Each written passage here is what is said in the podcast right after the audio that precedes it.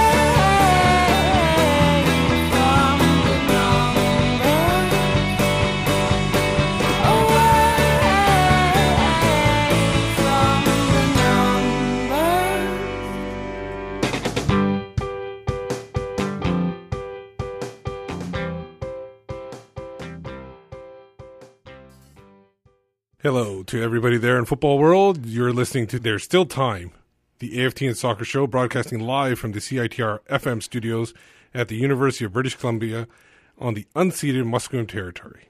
If you're listening to us on the podcast, this is episode 276. My name is Steve Pander, I'm Zachary Adam Eisenhammer. and there's no Michael McColl. RIP. Relaxing in Portland. He's not. Well, he's on the coast. Oh, Oregon coast, but close to Yeah, Portland. yeah. There's obviously, like we, uh, as everybody knows, there's no Whitecaps news this week. Not even any news really. Wait, the only news is Robbo's in Toronto apparently um, on the post game shows. Well, not apparently. He is, He's- yeah, yeah. He's at the TSN Yeah. studios in In Toronto. Port- well, I don't know where they keep him. Right, they, they might hide him somewhere. Uh, but he's he's there in Port, uh, in, in Toronto. Uh, Michael's in Portland. Nobody's here to make any news in the in, for the Whitecaps. Um, but there's a lot of news somewhere else in the world. Russia, a lot of news this week. It's a big week. Yeah, we'll talk about the games itself in a bit. Um, but why talk about 2018 World Cup when we talk about the most important World Cup that's going to happen in the universe um, in 2026? The United bid won it. What are your thoughts? Mixed feelings. Yeah, it was def- How can it? How can it not be mixed feelings? I'm kind of over it a little bit. You're over over what? Over the fact that it's not going to happen in Vancouver. Not not over like I'm like I'm still a little disappointed, but I'm not like like the way people were saying like it's I don't know it's negligence and uh, scandalous. Like, actually, that was Peter Schad. Peter Schad said that um, that it was negligence and s- scandalous that it's not in Vancouver. Well, I would I would agree with that. I, I know a lot of people still would agree. I still, and I think you know, before we get to the actual vote, there was an article where um, they were talking about Edmonton still needing help from the provincial government uh, in order to secure them as a city. So I'm thinking maybe if that doesn't happen, there's still a chance to see who gets reelected first. well, did you did you listen to uh, uh, Victor Montagliani talk Yeah. about this on the radio? Yeah, yeah, yeah. On 650. yeah, he says the, it's, it's probably not going to happen. Yeah, Yeah. Well, that's the thing. Is one of the reasons why this should be viewed so negatively. And if you, it, for for me, like I don't care about the politics. So like, put the politics to the side. Whatever your politics are, I don't have anything against you. If you're this, you're that, you're that. I don't care about that. But if you're if you're for football, and again, also if you hate FIFA, that's okay. Yeah, yeah. You can hate FIFA and want to host the World Cup. In fact, I would argue if you hated FIFA and you wanted to express your concerns over who they are and how they function, what better way than to be a host city and to actually have a voice in that way? Have like have have it so that they're you know they're they're stuck they're they're stuck listening to you in a sense because they are where you are and you can make yourself uh, you can make your perspective known. So so even if you hate FIFA, even if you if you can put aside politics, uh, it, it- to me this does feel scandalous and negligent because this was not signing on guaranteed from the the city or the province or whatever. They could uh, they could have chosen to say yes, we want to be a part of this, and still by 2021 said actually no. Now we uh, you know we know more more more information there, more hard details, hard numbers are there. we actually don't feel comfortable with this and moving forward forward with this because that's what could happen to Edmonton. That's what that like there is a there's a uh, I forget I don't know the month but there is a date in, in Yeah, deadline. in 2021 where you can say actually no we're no longer willing to host. Yeah. And the fact that the the the, the BC provincial government wasn't willing even to do that does show that for them this was all about politics. This was all about I guess playing to a base or playing to some audience I don't know who that um you know that that they that they they wanted to somehow stand up to FIFA or whatever. It's Yeah. absolutely ridiculous. If you're if you if you love football and you and you and you are you're happy that this ha- has transpired as is, uh, I- No, I'm not- definitely not happy I don't. I don't. I don't understand how you can have that perspective. I can understand. I, I, I personally think that the NDP just dropped the ball. I don't think it was that they were standing up for something. I, I, I don't think. I think they were just they didn't know what they were doing, honestly, and they thought, or maybe they thought they this was going to be a, like a big scam or something like that, and they, or they were just playing to their audience.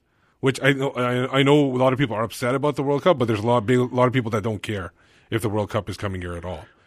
Like a big, big, a big percentage of people. I don't know what the percentage, is, but there's Right. a lot of business percentage. Well, and I know the scale is different, right? But you look at the Women's World Cup. If the Women's World Cup had been bad for politicians and bad for the finan- fin- like finan- in financial terms, do you not think that people would be shouting that off the rooftops? The people who lost money or the people who politically looked bad because they allowed it to happen. Do you not think that would happen? So yes, the scale is a little bit different. Uh, the investment, I guess, would be different, but would therefore, if the risk is different, would the reward potentially not be as as good or better?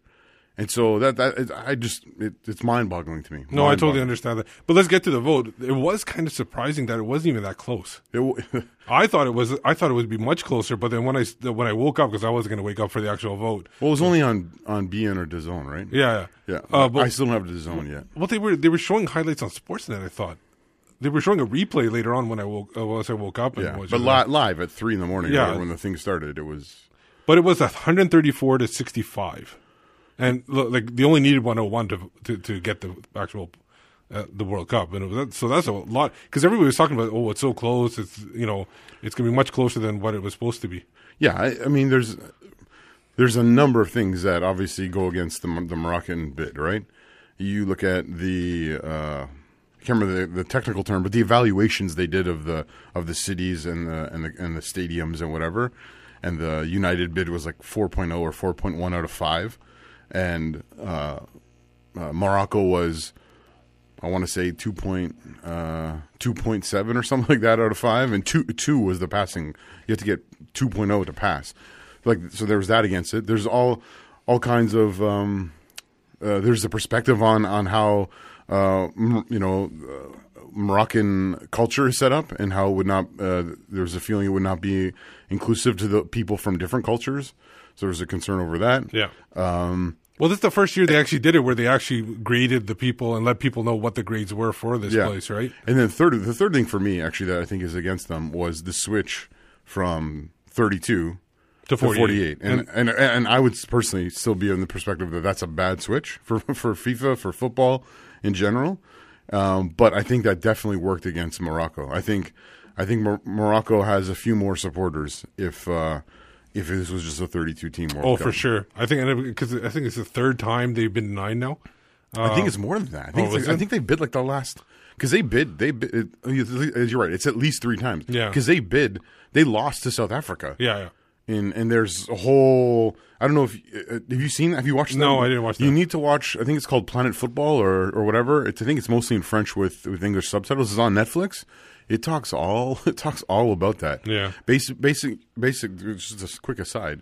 Basically, Jack Warner, who was the president of Concacaf at the time, went to the African countries and said, "Pay me and you'll win." Yeah. And I think basically what happened is Morocco gave him a, uh, from what I remember, according to the movie, Morocco gave him like a million dollars, and I think South Africa gave him like ten million. Okay. And so, so they, so Conca, all all Concacaf voted for voted for South Africa, and that's that's what happened. So th- there's a lot of there's a the history of that. Obviously, is this is, is dodgy, and this is one of the reasons one of the black marks on on FIFA and on the game on the game of football, and that some people are uh, up in arms about, um, which is totally understandable. Um, but yeah, I, there were a number of things working against the, the the Moroccan bid. However, all the all the uh, what I do know, and from people I know in the CSA and connected to the CSA, they were legitimately concerned about this. Even people I know connected to the CPL kind of went all quiet about the World Cup. Yeah. Whereas before it was kind of like, hey, this is one of the things that's going to help help the league, and the league is hopefully going to play a role in helping is getting ready to host the World Cup. Yeah, for sure. Then and then that that talk died. And even when I asked some questions, just casually asked some people some questions, they didn't want to answer them so much anymore. Yeah. because uh, I think there was a real sense that whether it's because of the the global politics with you know the American president or whatever, Yeah. there was all these concerns that the United bid was on its way. It was nosediving. Yeah, I think the the really good positive thing about this, though, the, especially in the talking about winning the vote, is there was a lot of um, uh, I don't know if we want to buzz or just free advertising for the CPL. There's a lot of mentioning of the CPL during a lot of people like DeVos and a lot of interviews where they talked about it. They men- always mentioned the CPL being here next year, and that's going to help kind of ramp up everything. And I think Herdman even mentioned it a couple times in his interviews. So I think a lot of positivity there that they, that they got a you know kind of a bump from the World Cup vote. Well, because part of when you sit down and you talk to the CPL people, this is part of what they say. It's like, look, we're a, this is Canada. We, we don't have our own league, and we are poor. We are poor at the international level. We need to be better. We can be better. One of the ways that we can get better is by having our own league, and so this is a part of the mandate. This is a part of the um, the whole ethos behind the CPL is to develop Canadian players, to make Yeah. Canadian players better. Um, it's not it's not simply to have a league just so Canadians can play. It's to help them get better, help them get better so that they and they would say this. The CPL people would say this so that they can so that we can qualify for the World Cup and, and take steps uh, towards that and take steps beyond that in an ideal world. Yeah. Um, let's go back to the vote a little bit. A few uh, strange uh, voting. Um, I don't know if you you can even call it strange. Iran voted for none. They were, I think, they were the only one that voted for neither. Um, that was kind of weird because you think they would vote for Morocco. I don't know if there's strained relationships between Morocco and Iran. Um, so Spain abstained. Brazil uh, voted went against uh, their whole federation and voted for Morocco because apparently the whole federation was going to vote as a block for the United bid, and that that didn't happen. Oh, a CONMEBOL? Yeah, So, yeah, yeah. So, the, the, any thoughts on that? Do you think, do you find that strange, or is just maybe it's just politics and that we don't know of that going on? It- to me, like those things are not huge because the the gap was so so significant, right? Like if the gap if the gap was like ten or less or something, right? And you had these three these three kind of um, awkward votes, or you know. Uh, votes were that you didn't expect them, or people didn't toe the line, or whatever. Then I think it would be more significant. But the fact that the the gap was so large, and these these these people, or these sort of these countries, these federations were able able to freely do what they wanted to do, is probably a good thing. Um, yeah. What did you do? Do you think? Do you think there's any?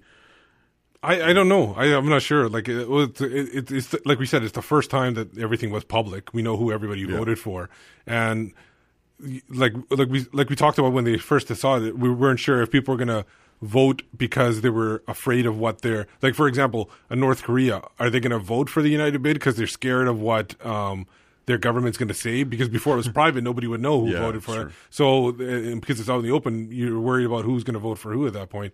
So it was kind of like a two edged thing where it might have helped the United bid or it might have hurt the United bid. But I, I, I don't know. It's weird to see um, Iran vote for nobody. I thought they would go against the United bid and Spain. And Well, they didn't vote for nobody. They, They voted voted for, neither of yes, these two. Yes, yeah. maybe they wanted to host to get their No, bid in. no, I don't- I know that yeah. could happen. not at this time. No. Um, we talked about it before. The- Montagliani did say that nothing's, um, you know, eight eight years is a long way away, and nothing, anything can change. But it's kind of dead right now, Vancouver. We talk, you, you know, just to reiterate that that that's not. You don't think it's going to happen, but or or do you hold any hope at all? I don't know. In, in life in general, I I'd like to think I'm a hopeful person. Yeah. So, yeah. But I- when it comes to politics, maybe not.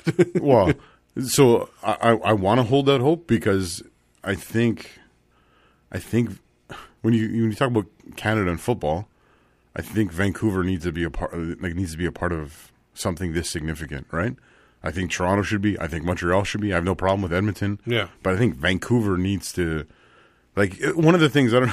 One of the things the, the day of or the day before or just after the bid. I think it was just after the bid, just or just after the vote happened. Yeah. I don't know if you uh, you were watching or following or whatever. I wasn't watching terribly closely, but every single thing that came up in my my feed or in, in, my, in the, the email, the email from the CSA that went out, the image is from BC Place. It's from I think World Cup qualifiers at BC Place. Yeah. They showed the video that they showed at the thing or whatever. I- I think almost all the images except for one are from BC Place or outside of BC outside of BC Place, right? Yeah. I know that's understandable because the last number of qualifiers and games, whatever, have been here Especially, and the World Cup, Women's World Cup, and everything. the. Women's World Cup. But still, it was just like now that now that's not going to be a part of it. Just it's just weird. So do I hold? I do hold out hope. Uh, I don't know. I don't know what. Uh, I don't know the. Pa- I don't know if there's a, a way to change this. I don't know. I don't know how, what that could look like. Um, but I'll I'll probably be asking some people if I'm- there, if there if there I'm- is a way. I just still don't understand why we had to get like full government approval for something that's eight years down the road, like for the uh, to you know guarantee the city. I know the ci- government had an option to opt out as well. So I don't. I, I just don't get it why everything had to be so set in stone at this point before they go in. The, you, well, that's the thing. It didn't. yeah, I know. both on both sides. I know. Even the the bid committee didn't have to make something set in stone. They didn't have to go to the government and have it. Well, we need we need you to commit now. Why did you need it now? You could have committed Well, when they- the they when the second deadline came up.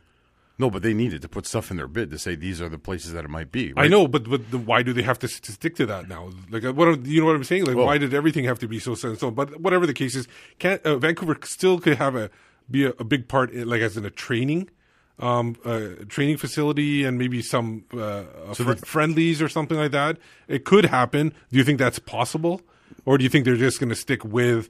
The um, because by then another government could be in place.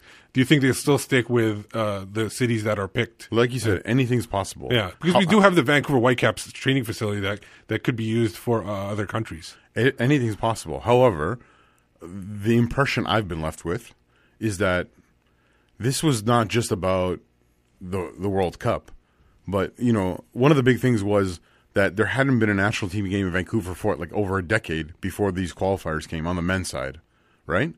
And the impression I got was it might be a long time again before you before we people see Canada playing in in Vancouver again. Now, hopefully, John Herdman, who li- lives locally, Yeah. will have some kind of say in that, and we'll do something about that. But there are like there are rifts, there are there are problems in some of these relationships Yeah. that I don't know. I don't know. It's how- been like that for years now. no, but no, I mean like with with this World Cup thing. There's Yeah, yeah. this a new Yeah. A new A issue, new- new- new openings, issue. yeah. And so I like I don't know I don't know if that how that if that can be mended or how easily it is to you know. But in terms but of maybe we just need Alfonso Davies to bring everybody together. yeah, but he's He he's makes great, excited. he he's makes great speeches. Why not? Uh, he's excited to play in Edmonton. Edmonton, yeah, yeah. so he's not going to vote. you must be happy with that, Who? Edmonton. Oh, for sure. Yeah. But I, I think I'll probably go down to Seattle if I do go to any games. I don't think Canada's going to be playing in Seattle. Does that matter to you? I don't know if they're going to play in Edmonton. They could play all their games in the East as well. You never know. You never know. Yeah. Um. Last thing we'll talk about the the vote. What do you see happening in the next few years? Like, is there anything tangible, or is everything going to be kind of behind closed doors? Do you think? Do, do they leak anything out, or do Like they- the organizing Yeah, the organizing committee. Do you think they, they'll they'll break something, or do you think?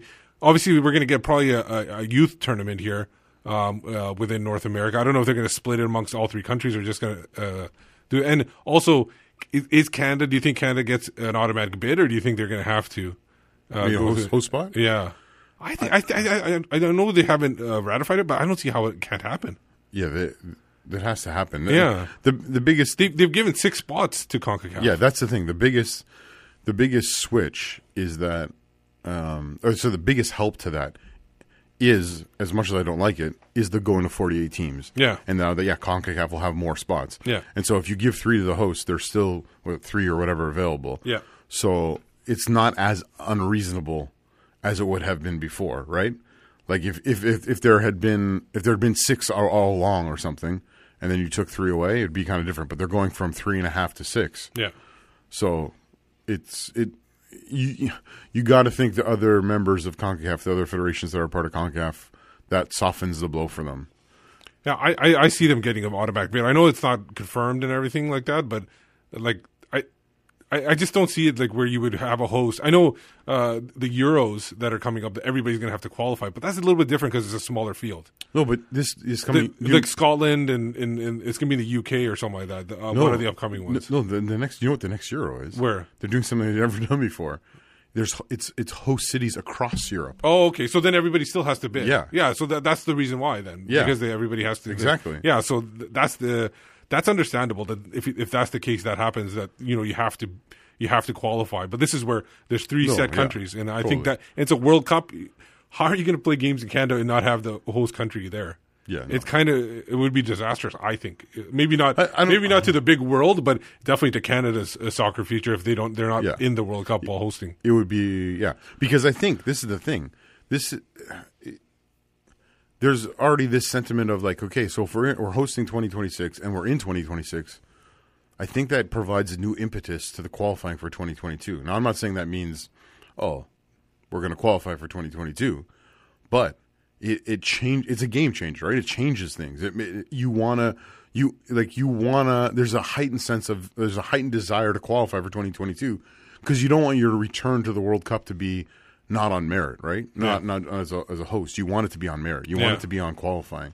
So the the one thing, uh, so that I think that will provide John Herdman, his staff, the CSA in general, uh, like great inspiration for the 2022 campaign, and we obviously we hope that to see them qualified, just because we love Canada. Yeah. But um, the one thing I- I'll say in terms of cooling that is, or the kind of the other side, the other end of the spectrum is uh, what happened with Germany, right? So when Germany won the bid in around 2000 to host 2006, Yeah. it was also the summer in Euro where they bombed out in the group stage. Really, really poor performance. A lot of, a lot of aging players, not a lot of people making the breakthrough. Young players making the breakthrough, and as a country, they basically came together and said, "We got to fix this." So the, the the National Federation and then the DFL, who controls the like the Bundesliga, they all came together. The clubs and the national team all came together and said, "What are we going to do about this?" Yeah. And, and that's when they started to invest in um, Development. in development in a huge way, coaching and and how they did development. If you read, um, oh, I'm forgetting the name of the book right now, uh, Ra- uh, Raphael Honigstein's book. Um, we'll check the title and Yeah. get back. But he wrote an amazing book about the story with this. But so that's what they did to host 2006. Yeah. And 2006, they It did, didn't work out. No, well, they did okay. Yeah, yeah. They came third at, Yeah. ho- at home. Yeah. Um, they but it really worked for 2014. That's yeah, when it really yeah. paid They, dividends. they really saw. They really saw the, the thing pay off 14 years later. yeah, and uh, so hopefully, you know, with the CPL coming in, and they're already working, they should be working. The CSA should be working together with the CPL. Hopefully, that gets something going for 2026, where they can, there would be legitimate people Yeah. in the World Cup instead of just handing, having The, handed. the differences, of course, are Germany two, in the year 2000 and Canada in the year 2018. The football infrastructure is vastly oh, different. big time, yeah. However, also different. we got a fresh start though. We don't have to make too many changes. yeah. Well, then, yeah, their infrastructure You know I was mean? helpful. Yeah, Yeah, yeah. But the other, the other difference is uh, the expectation. Like Yeah, Germany, sure. Germany was focused on Winning. winning, the World Cup. We're, we just want to be we legitimate. Yeah, we want to be respectable. Yeah, we want to go out and like, you know, get out of the group stage and maybe get, you know, maybe knock someone out in the knockout round, and Yeah. that would be like That'd be hila- that'd be great. that would be amazing. Yeah. So we'll talk about the group stages that are happening now when we come back after the break. Hi, I'm Carl Valentine. You're listening to the AFTN podcast.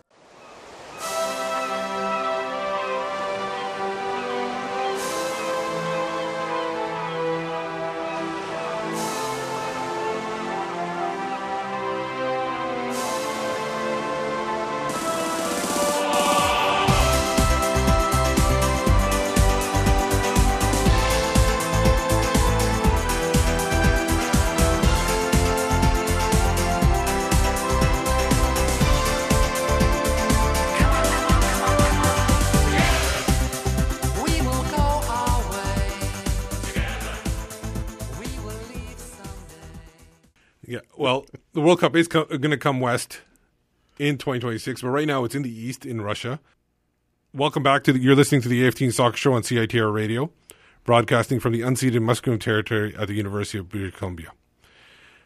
A crazy tournament so far. I, I feel. I just uh, maybe I Brazil didn't seem that weird. Maybe there were. Maybe I'm just have a bad memory, and I'm only thinking of what happened in the last week. But this the begin since the beginning, it's been unexpected things. Like especially today, a lot of upsets today. You're upset Costa Rica didn't, you know, play Kendall Waston. Ups, you know, you're upset. I don't want, you know, I don't want to rub it in. Michael asked me to rub it in, but I'm not going to rub it in until we get to it. We'll we'll talk about it later. And then Brazil drawing with Switzerland. It's just today was like very weird. Um, what are your initial thoughts on what's going on in the World Cup without going into the specifics of the games? Yeah, it's been. Uh, I think it's it's been fun. It's been enjoyable. It's it's always it's always great when you have, I guess, one to four football matches on a day of, of you know, especially at the international level. You have people res- representing their countries and stuff. Um, yeah, so you look forward to this every four years, or if you love the Euros, maybe every two years or whatever. But um, so that's been exciting. It's been fun. The tournament has I, I've really felt this with Euro uh, a couple years ago, maybe even Brazil a little bit. For me, some of the, and this is just like I might be crazy, but like it seems like some of the the football is not as I don't know uh, exciting maybe as it was uh, in in some uh, like earlier World Cups and some earlier Euros. Um, it seems a little bit some not all matches, but some of the matches just seem like teams are just have become really better at being compact in defense and just sitting back and it's been harder for teams to to break them down. Again, not every game, right? Obviously, you, you know, you have games like Spain and Portugal and there is like, you know, two heavyweights kind of slugging each slugging having a, you know, a slugfest and go, you know, kind of going back and forth. But um yeah, it just uh, it feels a little bit different. Um, yeah, it, it got off to a, an okay start, right? Like, uh, or a not not surprising start, right? You you know, Ru- Russia the host, Yeah. Well, I thought it. I knew they were gonna. I thought they were gonna beat Saudi Arabia, no problem. Right. But I didn't expect five nothing. yeah. I, Saudis I, look really poor. yeah. I'm the on the on the match predictor thing. I think I chose like three 0 for, Oh, okay. for, for that game, but Well, the last two goals were kind of like really late too, Right. And they were spectacular goals too. Both all of them. They were. Well, the goal, yeah, that's the one thing. I mean, the, the two headers were okay; they were fine, whatever. But the other three goals in that game, I thought were were were really really quality. Like the the, the second one, where uh, I'm going to pronounce it wrong, but Cheryshev, yeah. I'm not trying to pronounce it. yeah, he, where he he. I mean, the defending is poor, but the way the pass is made across the box to him, and he ch- chooses to just flick the ball in the air because he knows the defender, and in this case, defenders, both of them are going to slide, and he kind of so he flicks it up in the air just enough for it to go kind of over them as they slide through, and then he goes in and buries it on his left foot, and then and then again he receives a pass at the top of the box and hits it with sort of the outside of his left foot. He's left-footed player. Hits it with the outside of his left foot, left foot looping over the keeper was nice. Yeah. There was the free kick in that game. That was Russia nice, was, yeah. was was nice. So it was. A, it I think uh, everything hit the right note for them, and especially with and facing the getting the right opponent where they didn't have to worry too much. Yeah, to- totally. But my main concern with them is their main star is Dzagoev. Um, their number The ten. He, he went out number nine. Oh, he's number nine, but he plays in a number ten role. Right, but he's yeah okay. Yeah, but so but he went out with a hamstring or Okay. injury. Yeah, yeah. That was not good for them. But the, the But guy, the, the, guy substituted who scored the goals. yeah, Yeah, So so hopefully that worked out for him. One of my favorite things. I don't know. I don't know about you, Steve. but One of my one of the most humorous things of that that match, with especially with all the goals, was how virtually after every goal they cut to the the the president's box at the Luzhniki Stadium. Yeah. And you had uh, Gianni Infantino, the president of FIFA, in the middle. Yeah. And you had Vla- Vladimir Putin on one side, and then I, I don't know the guy. I don't know the gentleman's Saudi name. prince? Yeah, I think Yeah. so. On the other side, it was like after like the last three goals each time, Putin sort of looks over at him and like shrugs, like, "Huh, what can you do?" you know, like it was just like to me, it was comical. Like it was. I, I expect to see that on some of the talk shows next next week. kind of Yeah, thing, you know, like for sure. It was it was re- to me really really funny. Um. But it was nice that Vlad wore a shirt too. Oh, for sure. No, yeah, it doesn't happen often. Um, the, the Saudis obviously will go. Last thing we'll talk about this. You know, they're part of a 32 team um, group. What do you think how this is going to look when it goes to 48? Yeah, oh. Or are you hoping that the the people just get better? That are, remember 48 teams. You're getting a lot more European teams. That like the, for example, the Dutch, Italians would definitely have made it and stuff like that. Oh, did you see? Did, did you see on TSN today? No. Oh, okay. So TSN is trying to up their game. Yeah, yeah. Right. I mean, I mean, it's kind and, of and they are doing a decent job, especially bringing Howard Webb in. So you have. Well- but I, I would like him to interrupt the games. Actually, like while they're reviewing, they interrupt the games and he talks about it during the game. That wouldn't be so bad. Yeah. it, it is a little bit awkward that they continue this policy of like if you don't have a, a, a British ac- British accent, Yeah, you, yeah. you can't get in the studio, right? Yeah, yeah. You got Luke Wileman, Christian Jack, Steve Caldwell. I think Andi Petrillo is the only one that doesn't have an English accent. yeah, but she's not. She's in the evening show. Yeah, and, right? well, no, she's also in the highlights and everything. She sets up Yeah. some, of the, some of the stuff too. but okay. Yeah, Um, the, the only times I've seen her But- has been in the evening. But but it's, uh, I agree with you. The, whoever's in the Um, yeah, broadcast table, Carl, main Carl table. Robinson, Yeah. and then now now Howard Webb. Yeah. but they're trying to up their game. Um, I don't know if you saw this or you didn't see, but this morning they did. I don't know if it was, it was probably pre-taped. They did an interview. They did an interview with Bastian Schweinsteiger, Yeah. wearing like a, a Chicago Fire top and whatever, and the MLS logo in the background, whatever. And they asked him, aside from Germany, who do you think are your favorites to win the World Cup? And he he, Did you say Italy? he said he said well he said Italy and Netherlands are very good teams. I, I don't know if he said that on purpose. Just Yeah, no, he was joking. Oh, okay, he was gotcha. totally totally joking. Okay, gotcha. And Wileman like Wileman's like, oh, what do I say? What do I say? Like, Yeah. is he joking? I couldn't tell. And then like Schweinsteiger was like, "Are you laughing?" Yeah. and it was it was just like so so so Dry hilarious. German humor. Yeah, it was so funny. Um, uh, other uh, the other game in Group A, uh, Uruguay and Egypt. I still think that Egypt's a solid, even though they, they, they held Uruguay quite well, uh, giving up a late goal. Um, I think I can't remember- not Godin. It was his uh, center back partner that scored. I don't remember his name. Um, but I, it was oh, oh, Jose Giménez. That's it. Um, Jose Marie Giménez. yeah. Uh, it, it was 89th minute, so they held them for 89 minutes without Mo Salah. They didn't really get that many opportunities, but I think they were just they knew what they were trying to do, get that draw to get, and then they knew they were going to play Russia and Saudi Arabia save Mo Salah for that. Yeah, but that feels risky, doesn't it? Especially if you after you've watched Russia hammer the Saudis five I still don't have very much faith in. Uh, I know I you think- might not. I, I don't disagree with what you're saying, but you got to think Russia's. The, the one thing from that game is Russia has to gain some confidence. Yeah. like That's for if- sure. That's That's if 100%, you yeah. score goals and goals like they did, there's no way you cannot. Your your self belief is not going to grow, right? And so uh, the whole thing with yeah, the coaches come out and said, yeah, he was fully fit, but we held him back. It, makes me question: Is he really fully fit? And, and uh, no disrespect to the coach or the you know whoever's saying that on their end, but it makes you question, especially because of the injury. You know, everyone's seeing it in the Champions League final, and you know some people talking about how you probably need four to six weeks to fully, fully your body to fully heal from that or whatever. And I know everyone's different, but um, and even the awkward pictures of him going to the bench and his arm stuck in his shirt, or like just Yeah. it was all really so. Yeah, I it's like it's, it to me, Steve. It feels like Egypt's playing with fire in Yeah. terms of their qualification from the group. For sure. because you've sat him out now, and if you don't get back to back wins in these next two games against the host and against Saudi Arabia, who I don't think anyone's gonna see you dr- dropping points to, but if you don't win both those games, y- you're you're probably going out. Like it, it, it's even if they draw, they could draw Russia maybe, but but then it's like if they don't if they don't beat if they don't beat the Saudis by six, then they could you know they could be in trouble. Now Oh, the Saudis have lost once to Germany at the World Cup eight Yeah. one, so they you know dropping more than five of them is not going necessarily it- a problem. There is also possibility that Russians lose to Uruguay worse than what Egypt did as well. That is a possibility where that that, that goal differential comes into play. And if they just beat Russia and they beat Egypt, But but I mean, sorry, e- e- beat Saudi Arabia, they, they're through because Yeah, it was who wins. But there's also the possibility they all they all end up with six points. Yeah, that's true. And then you then you still go out on a On goal difference. or Yeah, whatever, right? So like, sure.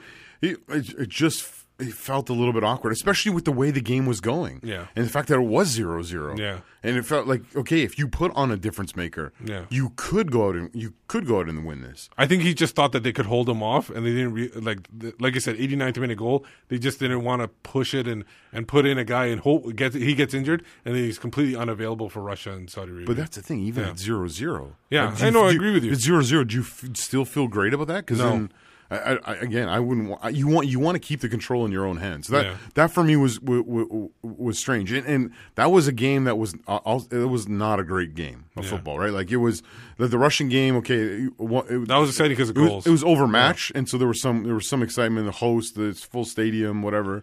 I think Uh, I, I personally think on a neutral field, uh, Saudi Arabia gives Russia a better a better run. I, I, I Saudi Arabia gives. Russia a better run. Like they, they, they, it's not as bad as five nothing on a neutral field.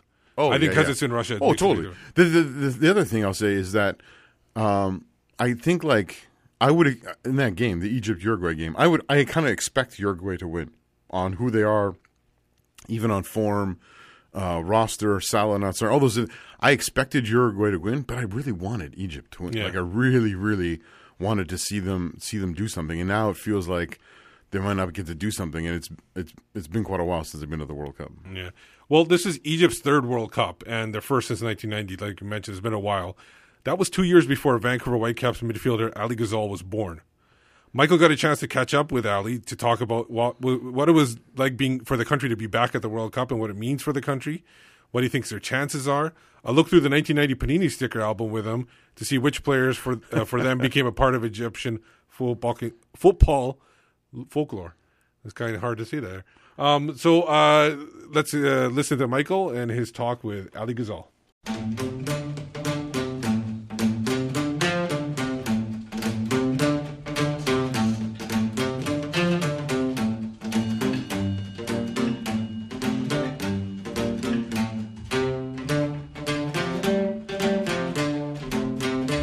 So Ali, big month coming up, obviously for, for Egyptian football. First World Cup for Egypt since 1990.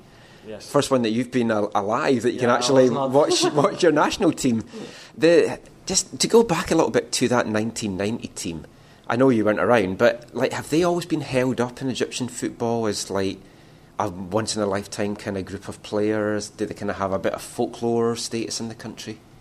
Yeah. they were fantastic players. They were like really good, uh, good quality, like really good players, um, and they made it to the World Cup. You know, uh, after them, we had a lot of good generation after them, but they didn't make it to the World Cup. So that's what like stays in the mind of the people. Uh, we had the great group that made like three CANs in row after each other. They made like everything beautiful games and but they didn't make it to the World Cup. So it's different now. It's special. That group they made it to the World Cup, so it will stay forever. Yeah. But when you were a boy growing up, what, what's the first World Cup that you can remember watching on television? Um, 98. Nin- France. In France, yeah. I think that was. I still remember some games. I was young, but uh, I, I I remember that was my first. Yeah, the first uh, I have watched it. Like I still remember. Yeah. And again, when you were you were a lad, who were the Egyptian players that you kind of looked up to? Who did you want to kind of be like? Was there anyone in particular in the country that you kind of wanted to emulate? Yeah, we have a lot of good players. Like to be honest, there is some people like I didn't see like like live to be like I want to say yeah I want to be like him, but I heard about some and then when I watched it like all videos like I saw like some players like they were they were really good. Uh, I could say like we have um, a guy he died like a few years ago. He called um, Ibrahim Ibrahim Yusuf and his, his nickname was the Gazelle as well. Yeah, but I wasn't named after him, but after I watched him, it was really nice. Yeah, to be someone like him. Th- this year, because it means so much to the country, or what, what is it going to mean to the country to, to be in their, their first World Cup since 1990? It's great. It's great. It's a good feeling. It's a good feeling. But uh, I don't see that atmosphere to be honest. Like some people are happy, some people are upset. I don't know why they are upset. We made it to the World Cup, but they are concerned about yeah the national team, the performance, blah blah blah. But come on, you haven't been there since Yeah. '90, so uh, it's just like uh, mentality. It's just a mentality. But for the most of the people, they are happy. And the, the group that, that Egypt's got, it's a it's a group that you've got a chance of getting out of. Now, obviously, Russia's the host, so that's going to be an intimidating atmosphere to, Yeah. to say the least. Uruguay's going to be a tough game as well. Saudi Arabia, you would think you should be able to beat. Yeah. But the, the Russia game could be what it all kind of comes down to. Do you think that with guys like Salah and all, all Yeah. these people, do you think the team has a chance of advancing? Yeah, my opinion, we have uh, the second best chance to go. Like, I would say, to be fair, like Uruguay gonna go first, and then it will be difficult between the other uh, three national teams because it's more or less like if there is a national team better than the other, it will be like a little bit, not a big difference as Uruguay. But um, I could see the chance from Egypt are more likely than Russia and Saudi Arabia. And obviously, there's a lot of Uruguayan guys on, on the roster. Are you going to have a little bit of banter with them in the, the build up to that game? They, they already bet with me, but I said no, I will not bet. so, yeah, it will, it will be fun. It will be fun. That's great. Thanks so much for your time today, Yeah, Ali. welcome. That's You're great. welcome.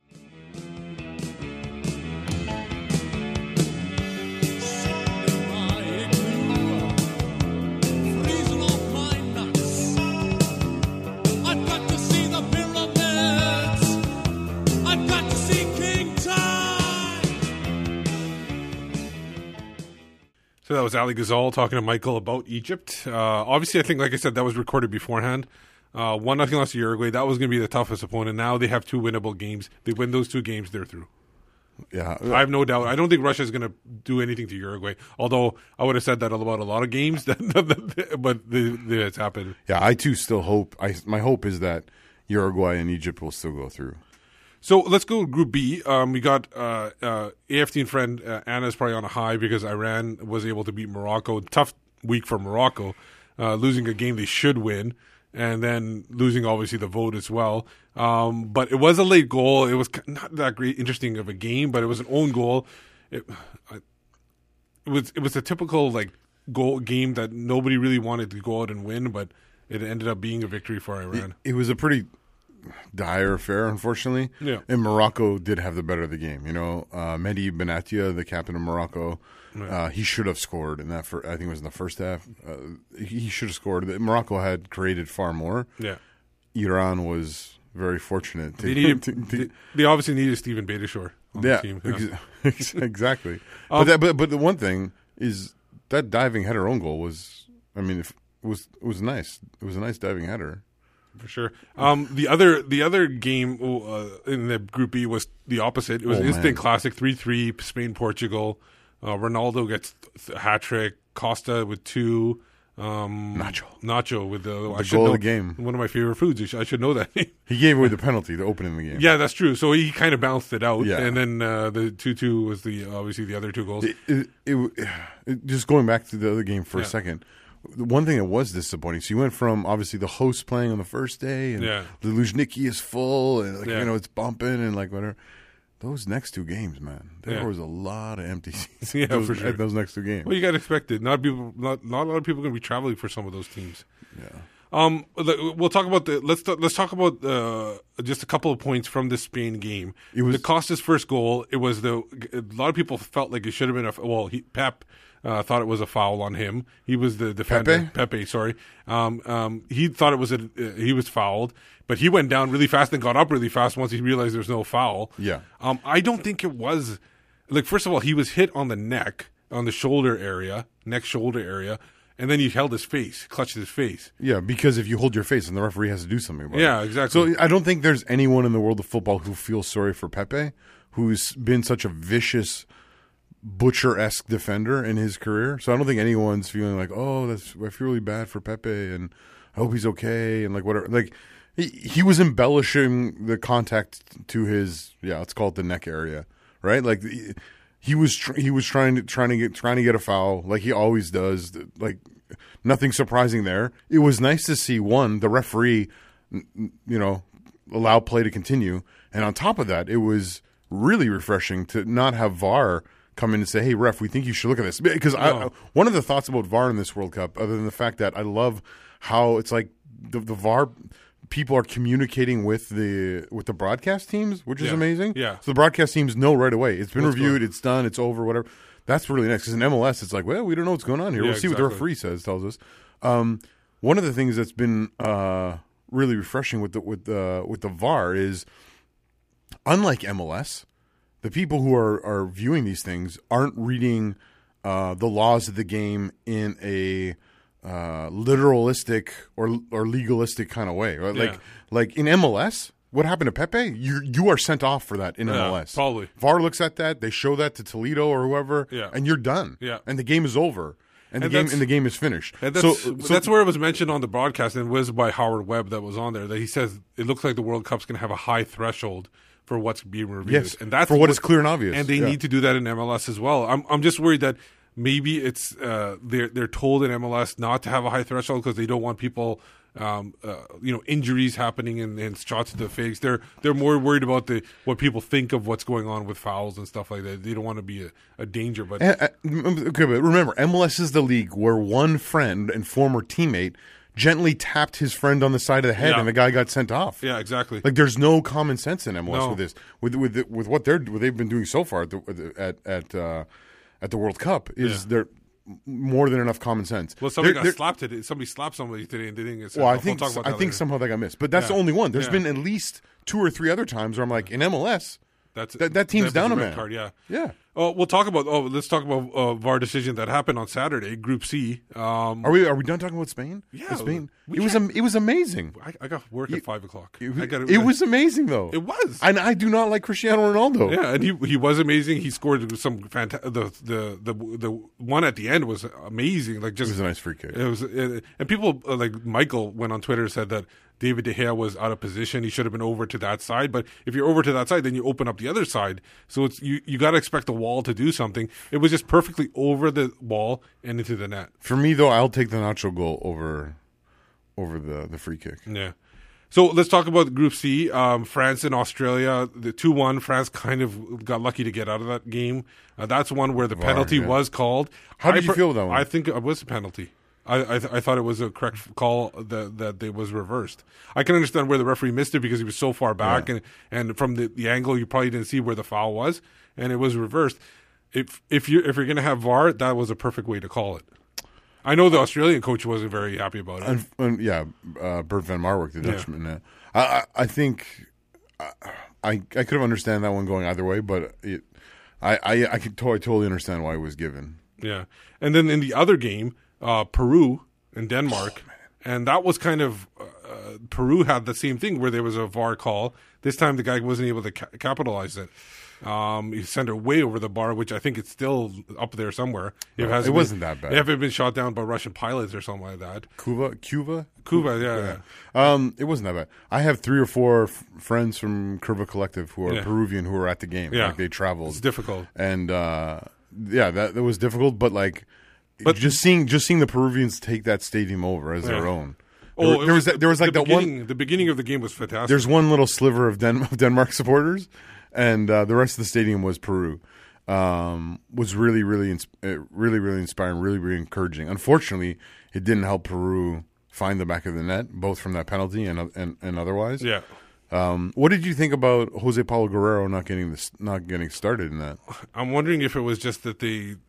I don't. I don't know. I'm not sure. It's, it, it was, and he, I don't think he came on. Did he come on? He came on, He yeah. came on, but it, I, I thought he would have started, but maybe they just felt like. Uh, I think that the guy's Farfán or something like that. Yeah. he he would have been in that position. Maybe they, he just liked his form going in. Well, yeah. Okay, one thing is, yeah, obviously Guerrero hasn't been playing. Yeah. uh, but he's been staying ready for the with the hopes of this. Yeah. But the, the weird thing for me is they played Farfán kind of, if I remember correctly, centrally. Yeah. and they He- say they say that suited him better. But like when I used to watch him in the Bundesliga, I don't know if I ever saw him play centrally, especially alone. He was a winger mostly. right? Yeah, he was usually wide. So it, to me, it felt a little bit weird, and uh, I, I wonder if they'll approach that differently other games, or I wonder if they just felt that was the right approach for for that opponent. But um, because they're it's not an easy group with with France, right? Now you lost to what everyone was considering your direct competitor in Yeah. Denmark, and so. Yeah. Uh, but I Fran- think, but France was not. France was not. France was not great. Yeah, so Peru can't take because Peru did not like while they lost the game, they they did show very well, and it was uh, Schmeichel that made a, quite a few number of saves. Yeah, Kasper was on his game. And I, I, I, I, I didn't look it up. I wanted to look it up. I wanted to see if he, the, him and his dad were the first father-son combo to start as goalkeepers in the World Cup or not. I'm not sure. Maybe th- there has been somebody else, but it'd be interesting to see that. None come to mind for me, but yeah, Yeah. you have to look up the the uh, the other thing. Yeah, that, that France game, the winner from Pogba. I know you're you're a United guy. You like Yeah. United, whatever. But it felt like he. It was almost felt like It was a goal. it was. It was. You, oh, it was a goal, but it like it almost felt like a fluke or like it was, it was pure luck. It's been ruled an own goal now. Oh, it's been called a Yeah, goal it's, because they changed off the it. guy. They changed it today. Oh, so it was definitely ruled. a foul. He was trying to do that.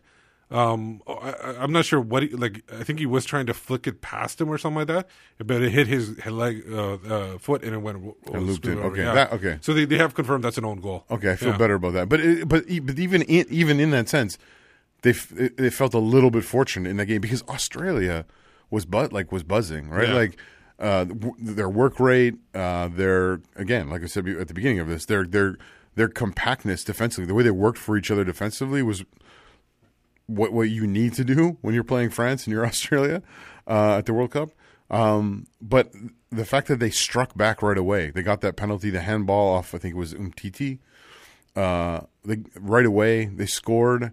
Uh, they converted the penalty uh, to, to to to equalize, and and like that game was different than the games on Friday that were uh, that, that ended up in you know kind of tight tight affairs. It was it was it felt like it was it felt like a battle between two teams, even though you know uh, they weren't kind of equals. It still felt like there was a a lot of a lot of tension there. Yeah, for sure. So uh, uh, that's enough of uh, obviously A, B, and C. Let's move on to D after the break, and we'll talk about it. Like I said, after these words. Hi, I'm Kakuta Mane. You're listening to AFTN Soccer Show.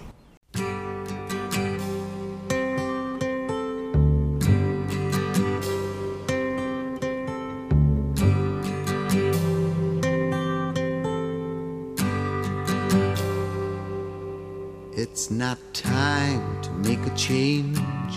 Just relax, take it easy. You're still young, that's your fault. There's so much you have to know. Find a girl, settle down. If you want, you can marry. Look at me. Happy Father's Day to everybody out there who are fathers, some who aren't yet, or who don't realize they're fathers. That was awkward. Happy Father's Day to you, though, Steve. Welcome back. You're listening to the AFTN Soccer Show on CiTR Radio, broadcasting from the unceded Musqueam territory at the University of British Columbia. Well, like I said, busy weekend, and it's going to be a busy weeks of soccer. Let's get right into Group D.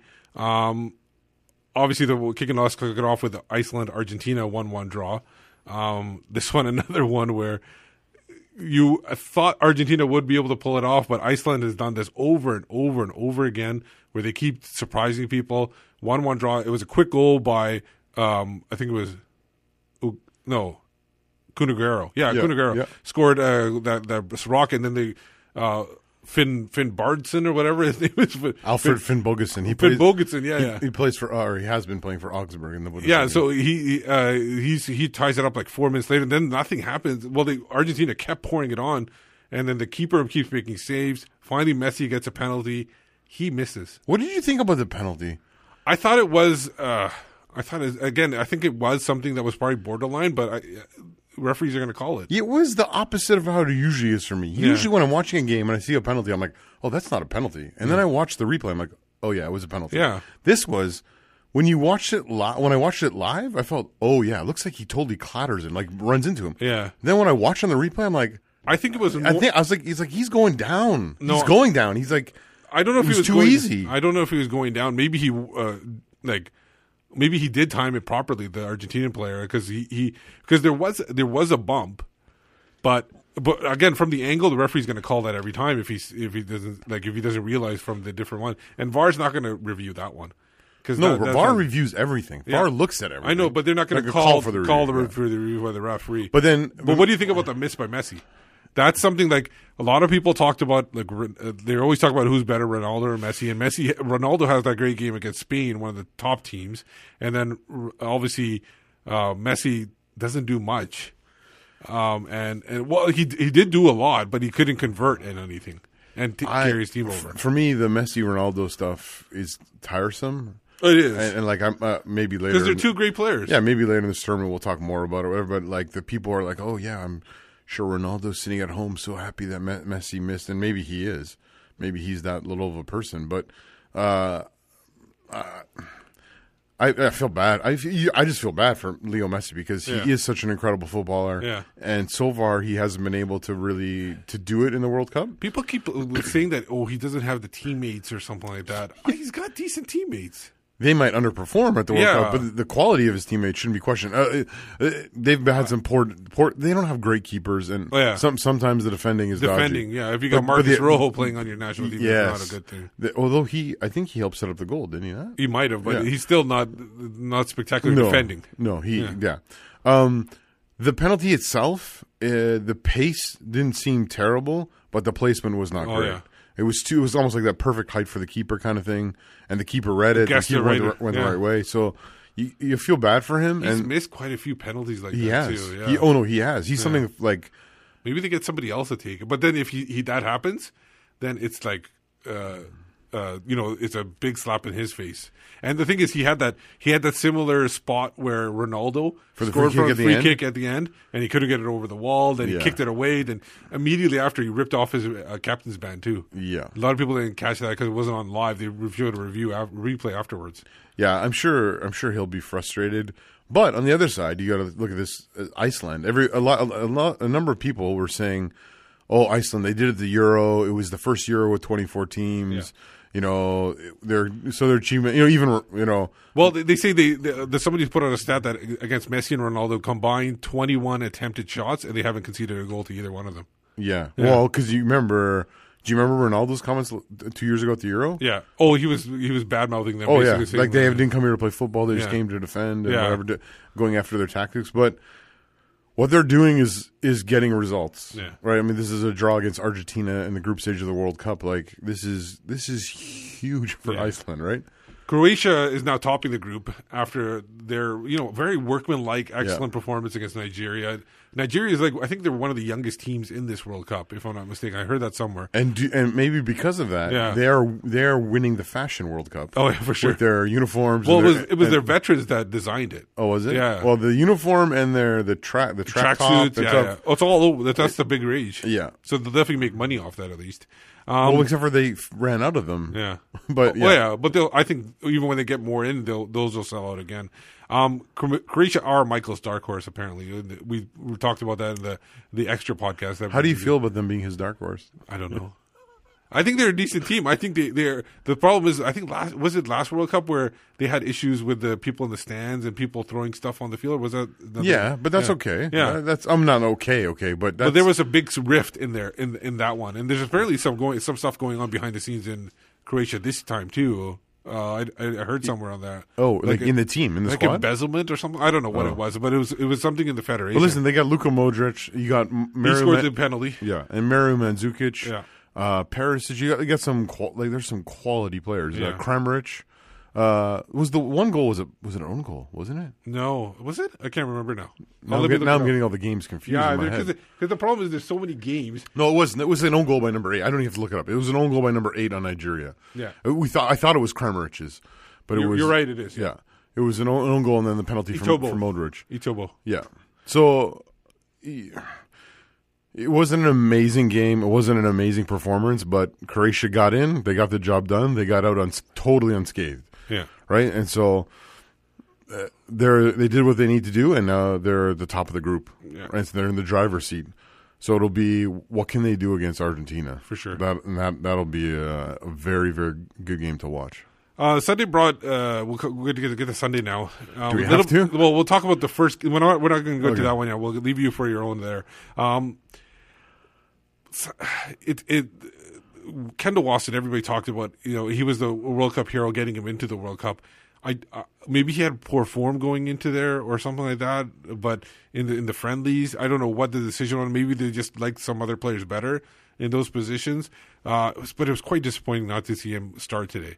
And a lot of people, uh, I know Farhan Devji was like, talking about the wall and the goal. Uh, Kolarov scored the goal, a former Man City player, um, scored the goal over the wall. That was a big rocket, another great shot. Yeah. Um, but he's thinking, he's saying that if Kendall Waston's there, he's in the wall and he's about four inches taller than everybody else. Well, the defender who replaced him is like playing domestically in Costa Rica. yeah, right? and he's like five foot nine, isn't he, or something like that? I can't remember. I, I can't remember either, Yeah. but it, it it does feel like a dis- disappointment. I know he didn't play in all the games in the in the the build up or whatever. Like, yeah.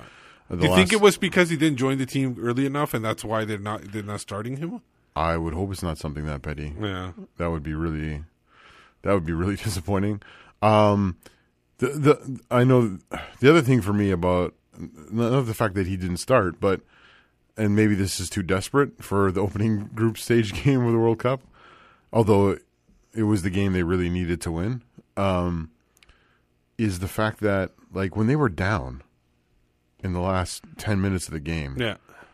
like I I just was like, why don't they just sub Kendall on and put him up Put him at front.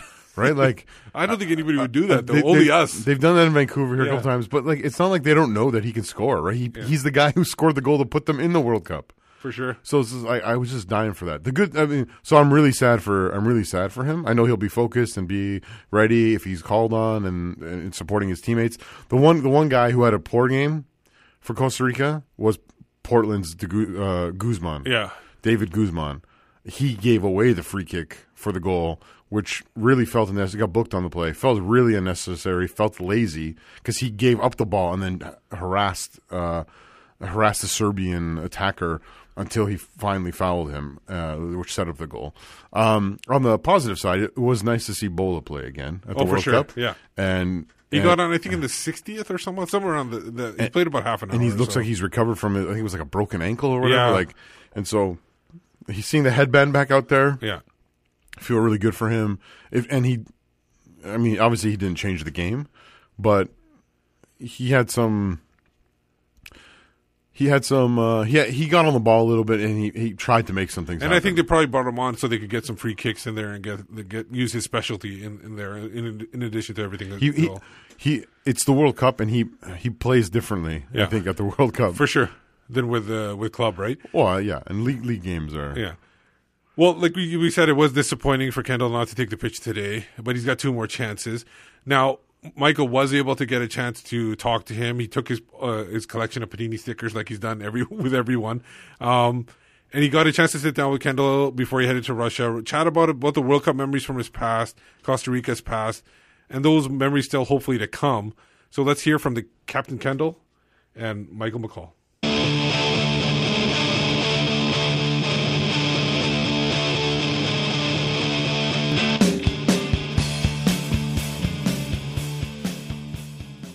So I wanted to do something a little bit different with you, Kendall. Everyone's hmm. talked about like the World Cup that's coming up. I want to kind of get some of your memories of the World Cup that's passed. So this is going to be the fifth World Cup for Costa Rica. Now the first one you were only two, I think, which was 1990. That's good because I don't want to talk about that because you beat Scotland one 0 So let's forget all about that altogether. Um, that was a, I still have nightmares about that. So, what, what was the first World Cup that you really remember watching Costa Rica? Was it 2002? Yes, was it Japan. 2006? So you remember that From one? Japan, everything started. So I don't have a lot of the stickers for that, but Stephen Bryce. Yeah, when you He- look- I think his his mom lived here in Canada. Oh, really? Yes. If I don't, if I remember, I think she she used to live here in Vancouver. Wow. Yes, Stephen Bryce. You know who? Um, minor, minor, Minor Campos. He, Yeah. he's really good friend of him and his family because Minor used to help him and his family when they arrived here.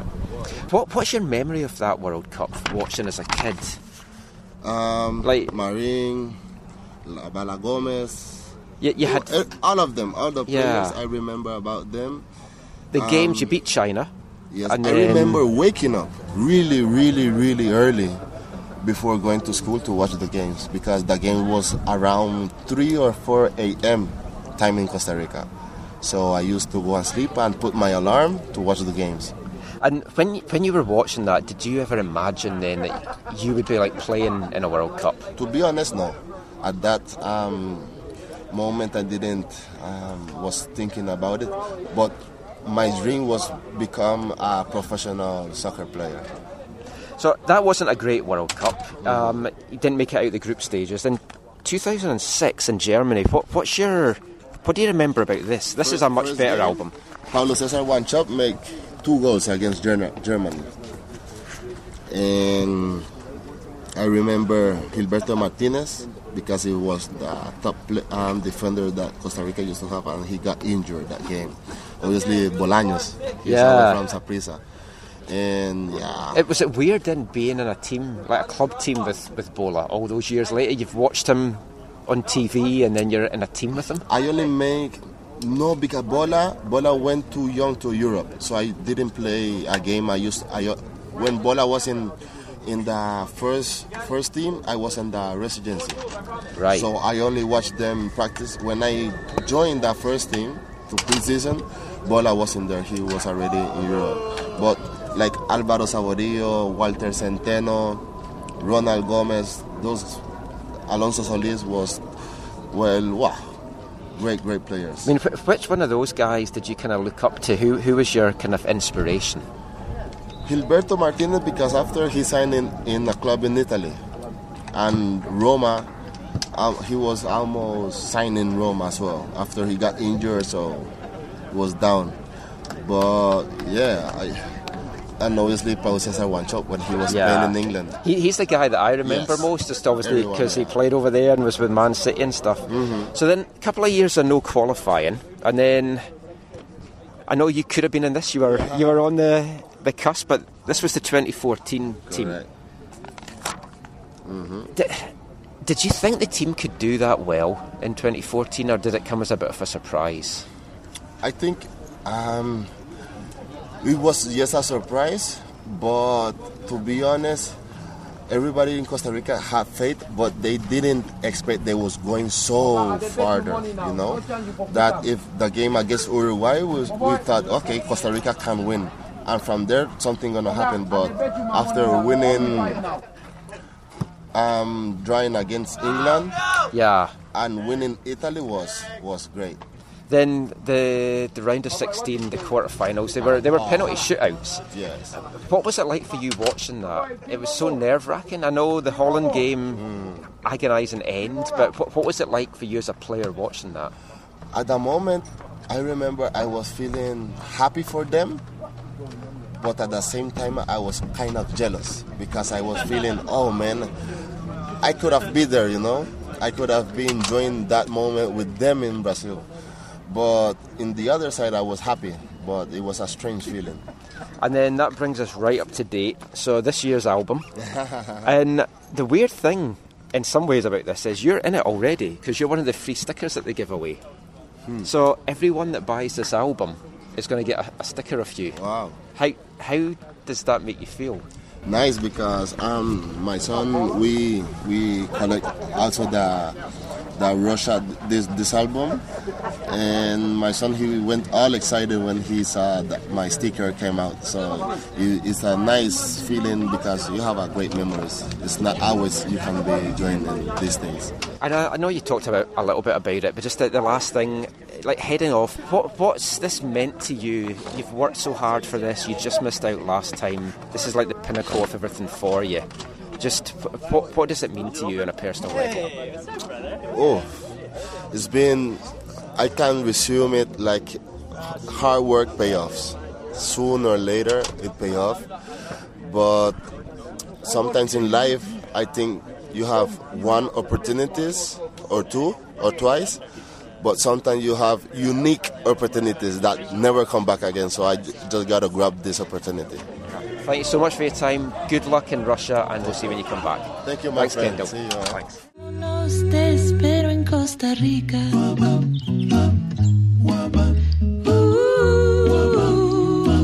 Uh, te espero en Costa Rica. Ah, casémonos en Costa Rica. So there's Kendall Waston there talking talking about uh, obviously like like I said this was recorded before the World Cup and today's result. um, what do you guys what do you think of their chances now? He still obviously has two chances to play still. Um, today's result we'll t- we're talking about this right now. Brazil uh, Switzerland that was one one. So everything to play for, but you don't expect Brazil to do happen again. Everybody went into there saying Switzerland and Brazil were the top two teams in that group. Um, everybody had them. So obviously, this is a really missed point. This is similar to what uh, um, Egypt had with the, with their loss. And Now, now we don't know what's going to happen there. So where, where do you see their chances going forward? Well, the difference for for this is though is the other game is a draw, so it does leave things open. But you're playing, yeah, like you said, probably the two toughest. This is the game in the they needed to win Yeah, in they, order need- to they needed to win this and get off to a good start like they did the last World Cup, uh, in in order to provide a platform for them to to qualify from the group. And it doesn't feel like it's going to be possible now. It feels like this gargantuan uphill, t- uh, you know, battle. Um, but uh, you you never know. And what they did the last World Cup, I think, in and of itself, was amazing. You heard him talk about it about there, even even though he wasn't there, uh, and you know, Kendall really obviously wanted to be there. But um, what they did the last World Cup was was literally amazing. And so, um, it, it- they're going to need to replicate that and do even better to, to knock off Brazil. Even though Brazil did not look good today. Yeah. Which, uh, again, for me, Well, let's talk about that game right now. Like, uh, obviously, they came out starting well. Uh, Coutinho has that massive strike from uh, just outside the box. It was a beautiful place goal, and then, but then they lose it on that the set piece Yeah. where they just they lose. I think it was Zuber or Yeah, something like that. yeah. And it- I don't know who was marking him, but they just lost him. And he had like a free header there, and it was just. And after that, Brazil tried to do some stuff, but it, uh, Switzerland was able to just knock him down every time. Where- Brazil could go on to win six straight and win the World Cup Yeah. and, and, and continue to be record holders and stuff. I don't understand why so many people see them as favorites when, uh, or as they do. Because to me, the side is not that much better or that much different than than Rio. Uh, it is it is different. They're Sorry, a little it is bit, different. They're a little bit more dynamic up front. I think up front, especially. I, up, in the in la, four years ago, they were relying too much on Neymar, and I felt like this time they have other guys like Coutinho who scored today, uh, Willian. Um, you have Firmino coming off the bench. Um, so they, they have a little bit more attack, but I agree with you that they're not as great. I think the their coach, it, the, a lot of people were uh, confident on the Tite? coach. Yeah, um, on his ability to get this team together and, and, and get forward and, and do something in the World Cup. Yeah, I just, I, I mean, like I said, they could go out and just you know, play lights out for six games. It'd be amazing. But Yeah. I just, I, I do not see it. Like I, I, I they're going to get out of the group and whatever, but I, I don't see them. Like, I could, I could see them even not making the, the last four. Yeah. like kind of thing. But they can make a run, and then who knows who they're going to play in that next round too. Well, Yeah, yeah. we'll talk about that. Who knows where they're going to place? We'll right? talk about it a bit, but now let's break. Uh, let's break things up with Michael's favorite part of the show. Um, it's time for wavelength. Yay! If you're a new listener, Wavelength is a section show where we play our football related songs. The songs over the next few weeks are going to be World Cup related. So we're away from paninis. Football violence is gone now, and now it's World Cup. Are you wait? Are you saying we cured football violence? I think so. Wow. I think that's what music cures a lot. Is Michael getting a Nobel Peace Prize? Hopefully. Uh, today we're going to go back to Espana 82. Ma- Michael wanted to make sure that Scotland were represented on this week's show. Um, so since he's gone and everything to Portland. You changed the song, right? Oh, no, no. Oh, I'll, okay, I'll, play it. I'll play it. Uh, he'll switch it in the podcast Oh, yeah. anyways if we don't. so it's one of uh, one of his all time favorite songs by the World Cup squad. It's Scotland, uh, 1982, uh, th- their their team with a few celebrities thrown in the mix, including uh, I don't know who these people are. Gregory's Girl actor John Gordon Sinclair on lead vocal duties. This is "We Have a Dream."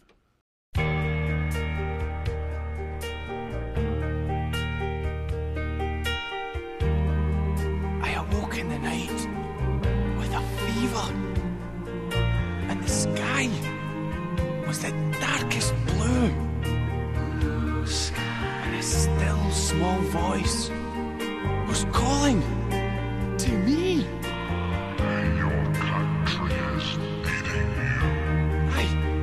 like that. And away, away in the distance, I can just make out this ball coming in from the left. And I'm starting to run, to run like hell. And the voice is getting louder and louder and louder, crying, Hey, Biggin, got your step! I have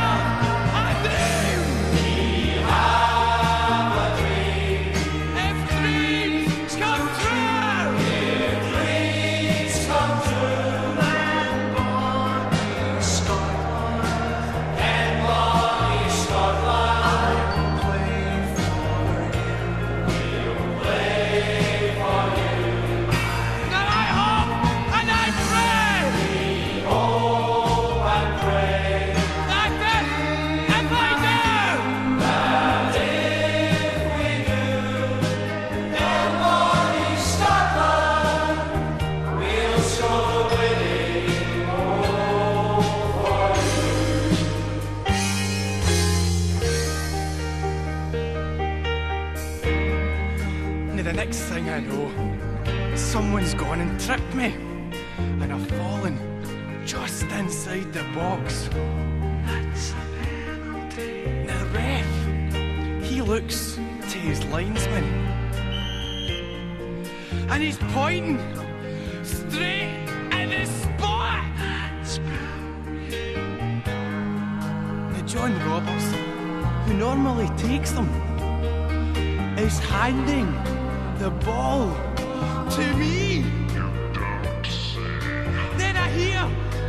Old lady screaming blue murder. She's saying, It's not a ball you're kicking, you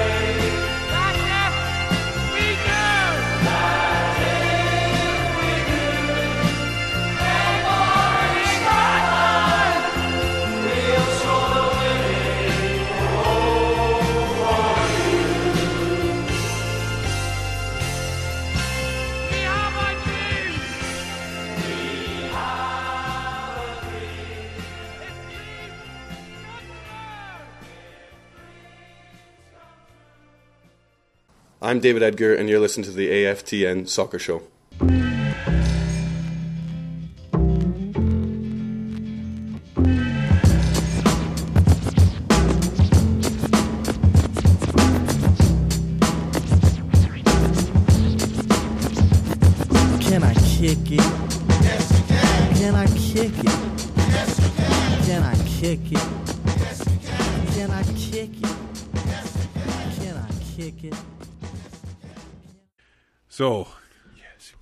Kicking going on this weekend and this week in Russia. Let's get to the today's result that didn't go too well for you. Yes, you can. Sorry, I'm still enjoying the music. Okay, sorry. Well, uh, I don't want to uh, kill your buzz, but let's talk about the la- uh, the ga- well, the middle game for today. So Germany Mexico. so, I'm going to leave you the uh, most of the floor for this one. So Iceland draws Argentina. Switzerland draws draws Brazil. But this is definitely the But the, the- biggest update, uh, upset of The the, holders lose to Mexico. Yeah. Um, they're yeah. It's not the first time they've lost their opening game to uh, 1982. We talked about the we had the wavelength before. Uh, 82 they lost to Algeria, and that was like at least they didn't talk about uh, one player dedicating uh, the seventh goal to his wife and his eighth goal to his dog and stuff Yeah. like that. It wasn't that bad, but The problem is these last number of World Cups. Usually, it's the second game that Yeah, Germany does really bad. in. yeah, so they started off quickly. So this, yeah, I, oh, man, um, it was incredibly disappointing. Uh, Germany came out today and and played like they were all holders of the World Cup, and it didn't really matter, or they could just walk through the group stage. Like it was, it was so obvious the lack of, you know, Philipp Lahm and Bastian Schweinsteiger, Per Mertesacker, Miroslav Klose, the the kind of the older stalwarts of the of the last tournament, who provided the leadership and you know their presence was so lacking. That that was so lacking. Like I, I I think I said this on Twitter or whatever, and I was kind of joking or whatever. But like when your center when your center, it's it when your center back duo comes out with matching dyed hair for the game. Yeah. And your midfielders all have new tattoos or you know tattoos that they've acquired since the last World Cup. Yeah. It just feels like the focus is not on on the football. And and uh, I'm not saying oh don't dye your hair, don't get tattoos. That's not what I'm saying. Well, Kendall Waston had uh, fresh tips, I think. There you go. But he was on the bench. On No. the bench.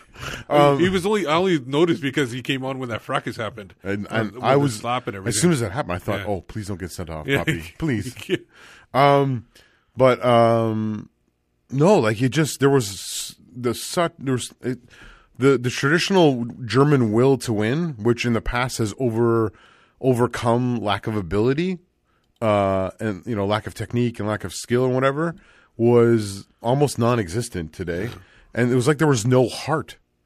Um, they could they, like you know they could play with the ball and passing and one touching and little moments you know kind of like that tiki taka they were keeping possession of the ball would get up to the other half.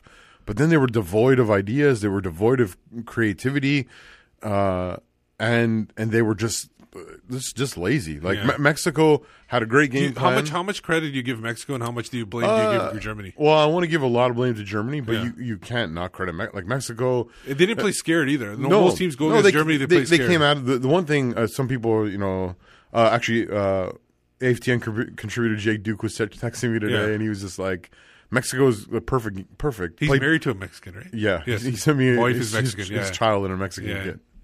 Um, and uh, uh, he sent me sent me a photo of his child wearing a Mexican kid. Yeah. Um, he uh, he said it was a the Mexico perfect game, and I was just like, well, it might have been a perfect game if Mexico s- scored some of the on more of the counters that they had. Yeah. Um, but yeah, tactically, they, I think they approached the game really well. They they they, they just worked really hard. Yeah. Uh, what's I'm going to screw up the pronunciation. Lo, Lo, Lozano, Lozano, who scored the goal? Oh, it is Lozano. Yeah. yeah. So share he that. he scored against Canada, right? In the in the I game in the game at BC Place, think right? so. There were a number of people that So- scored against Canada. Yeah, well, there's three. Um, he he to me, uh, aside from scoring the goal, just his pace, uh, his pressure, uh, his uh, his involvement in, all, in their counters was just was just vital. And Chicharito made, set him up perfectly too for that. Yeah, and Chicharito played He well. was in tears, too, Car- Carlos Vela played very, very well. Yes. Like they they played really well. The other thing, which for me is is disturbing about this, and is one of the differences from 2014 from a German perspective, uh, is that um, the inclusion of Mario Gomez in the German squad. Yeah. To me, that's one of the reasons they won last World Cup is because Mario Gomez was not in the squad. Yeah. They brought him in for the Euro, didn't win that, and he's here now, and I'm not really excited about it. And it's not just a a good. I'm not. I'm not like superstitious or whatever in in that sense. I just feel like he, uh, although he has uh, earlier in his career had a good track record of scoring, especially in his younger years at Stuttgart, his hometown club, um, and he's this he's a big dude, uh, and he can be technical. He on the biggest stages has all, virtually always underperformed, and he, right from his inclusion in 2000 the squad in 2008, he's always been to me a player who's taken the spot of someone who might have better better technique than him, but definitely has better will and better desire than he does. Yeah. And so he was brought on as a sub today, had a free header and couldn't even get it on goal, which was incredibly disappointing. Um, and and really for me, his spot in the squad should be taken up by someone like Sandro Wagner or or even Nils Petersen, who not a lot of people know who Nils Petersen in is. I don't know who he is. he's broken the record for like goals off the bench in uh, In Bundesliga? in Bundesliga uh, ever, which used to be held by Alexander Zickler. Um, he, he actually he was at Bayern for a little while, but he's playing at or he was at he's been at Freiburg these last number of years. But he's yeah he's not this big flashy guy, a flashy player, but he is a bigger guy and could have played that role off the bench really well. Humble guy, I think as well, and could have fit that role really well. So I'm really disappointed not to see one of those two guys in that big striker role. Um, so that was really disappointing. But when you look at the Germany performance day, all over the park, it was bad performer, bad performance after bad performance. Yeah. Um, well, I don't, I don't think anyone's feeling good about that. The only person who might have positive feelings is, uh, I think Manuel Neuer might have come out of the game without being injured. Without injured, yeah. Well, Zach might be disappointed by Mexico win, Mexico's win, but someone who will be delighted is Whitecaps midfielder Efren Juarez.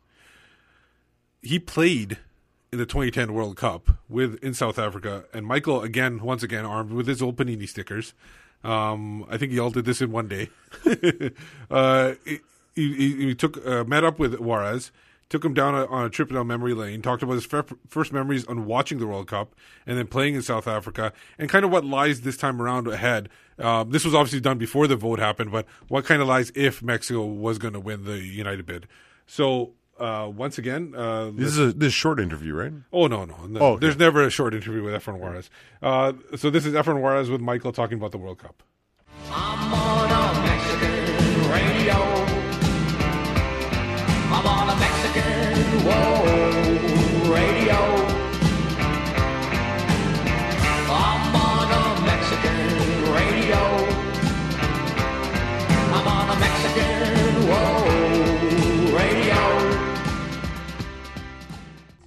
So, obviously, World Cup's coming up, Effie.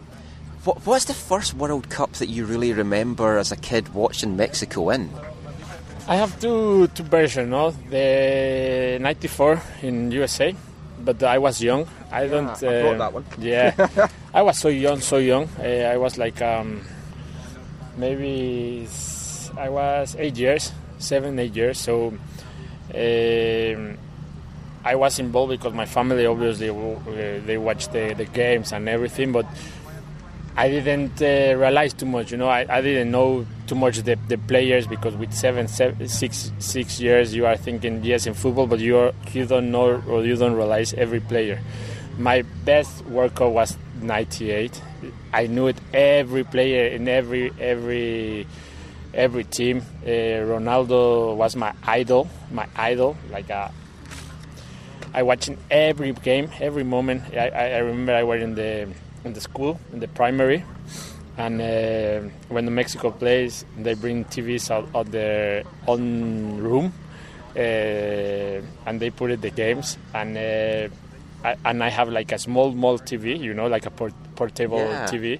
So I was watching all the games, not even just Mexico, all the games, uh, hiding with, with my teachers, you know, like uh, and every, all my friends like, hey, how's the score? How's the score? Because really, we were support Mexico. We are Mexican, but we are in love with, with Brazil for Ronaldo. All my all my, all my friends, everyone like uh, Ronaldo in that moment was the huge or the, the massive like idol for everyone in, in Mexico and, and for me in my school when I was young yes uh, so that that World Cup I really really enjoy it so much you know so so so much because I knew it I, I, and not just Mexico I knew every player from everything you know it's like a when you are young you, you yeah so was unbelievable unbelievable experience and then obviously in that moment dreaming with the be part of the World Cup Yeah, Uh, I was gonna say because it's like you're you grew up, you're watching all these. I mean, like looking at the Mexican team from Yes, '98. yes. Who who was your favorite Mexican? in that player? moment was the Luis Hernandez. They call, they killed the they, they, they hi- his nickname was the killer, Matador in English in Spanish. So was one of the most famous. Uh, Cuauhtemoc Blanco is like an idol for us. Yeah. idol, idol, and um, uh, bo- bo- both of them, you know. So uh, when I see Cuauhtemoc Blanco in France '98, you always dreaming with play with him, you know, like uh, and I was so young and I was involved in the in the football, but not like a professional. Not even I have 10 years, so 12, 12 10 years, 12 years. So obviously my dream was be professional, but I don't know if I gonna be true or, realize it. Uh, and I play in the with my with my friends. Uh, like uh, we are like a national team, and we put the, the jerseys and unbelievable. And then 20 years after or 15 years Yeah, after, you're actually at the World Yeah. Cup, and it's, I mean that that experience is is that the best experience yes, of your career? the best, one of the best, one of the best, or, or, or, or for me the best, you know, because like I say, you you know, when you are playing or you are a young so uh, kid and uh, you are thinking of make it your dream like uh, be true and uh, playing like uh, all the your years is with the, your idols at the back uh, with the number and 10 years after you are playing a World Cup and you know like uh, some some kids like uh, are doing the same that you do, did you do in the in the past it's like a you know the dreams come true uh, the best experience uh, really uh, be involved in the World Cup is the best thing that can happen to a,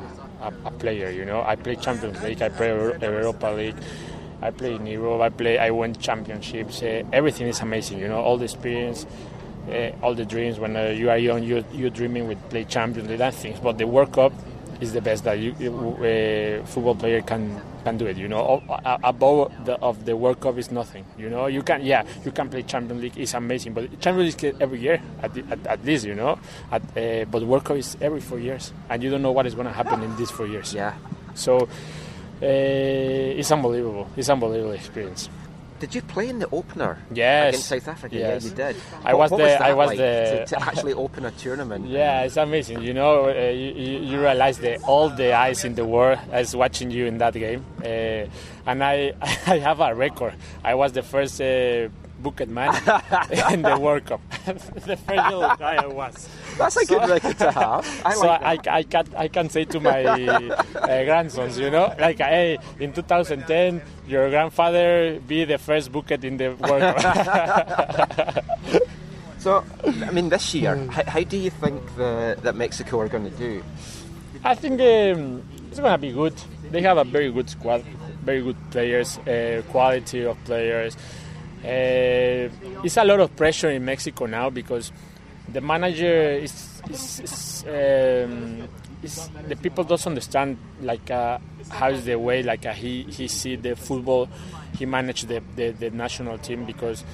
Uh, they are not used to move or rotate too much the team, uh, and this guy do it, you know, uh, and he has his own view for for play to training and these things, and in Mexico it's a lot of pressure for that because uh, at the end the results doesn't come like uh, in the good way, you know.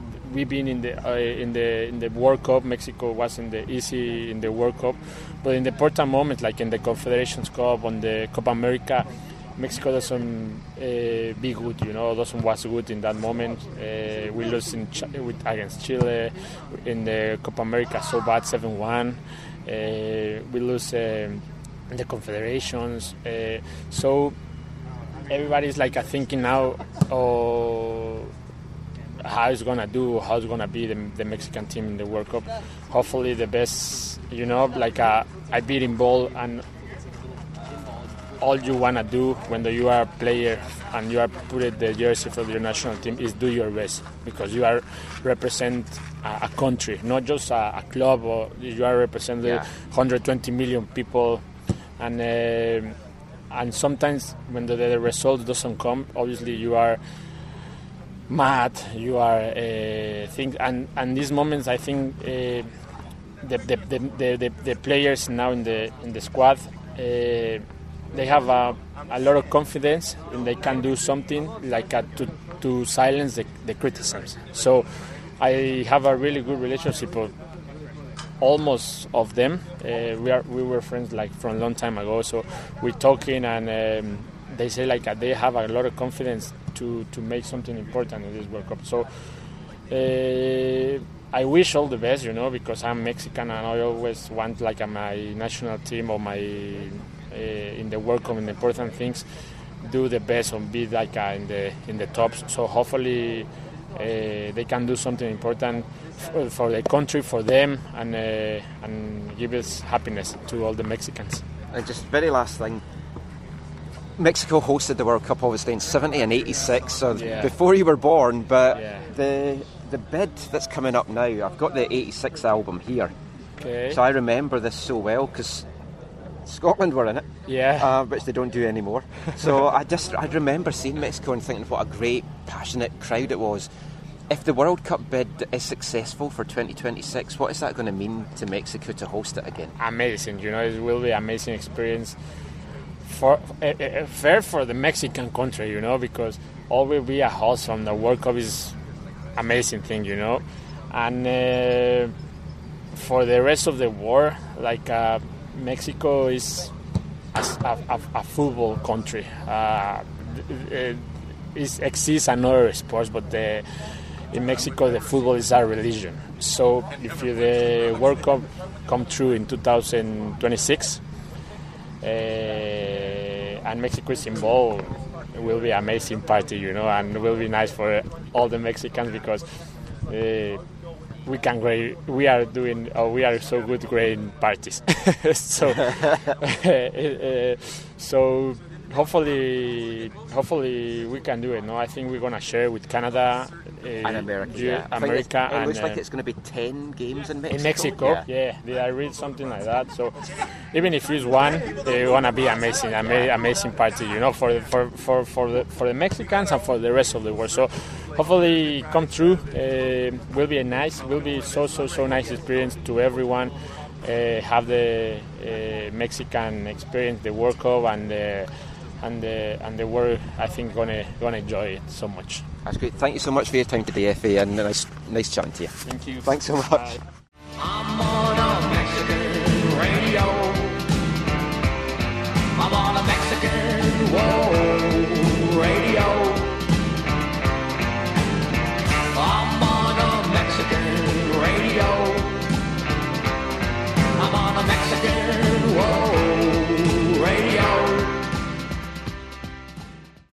obviously the uh, Mexico. We'll talk about the, the ne- next game in this group. It's it's uh, Sweden and Korea. Uh, that that game. It, it was, uh, obviously, we're thinking. Uh, I, both of us probably think Sweden comfortably could win that one. I, I didn't think it happened, but Korea is not rated as highly by the experts as, as Sweden is. Because Sweden, remember, it has knocked out Italy going into it. Yeah, but remember, it knocked out Italy playing a super defensive brand of football. Oh, for sure. One 0 over two legs. I know, but what I- I'm saying is like the uh, if you're a betting man, you go for Sweden in tomorrow's game. So, but what my question is is because it's kind of wide open now because of the result today, Mexico winning. Does the next game uh, when Germany faces Sweden? Because you expect Germany to beat Korea for sure, but when Germany beats Sweden, because they're going to play that defensive game again against Germany, are you, that's a must win.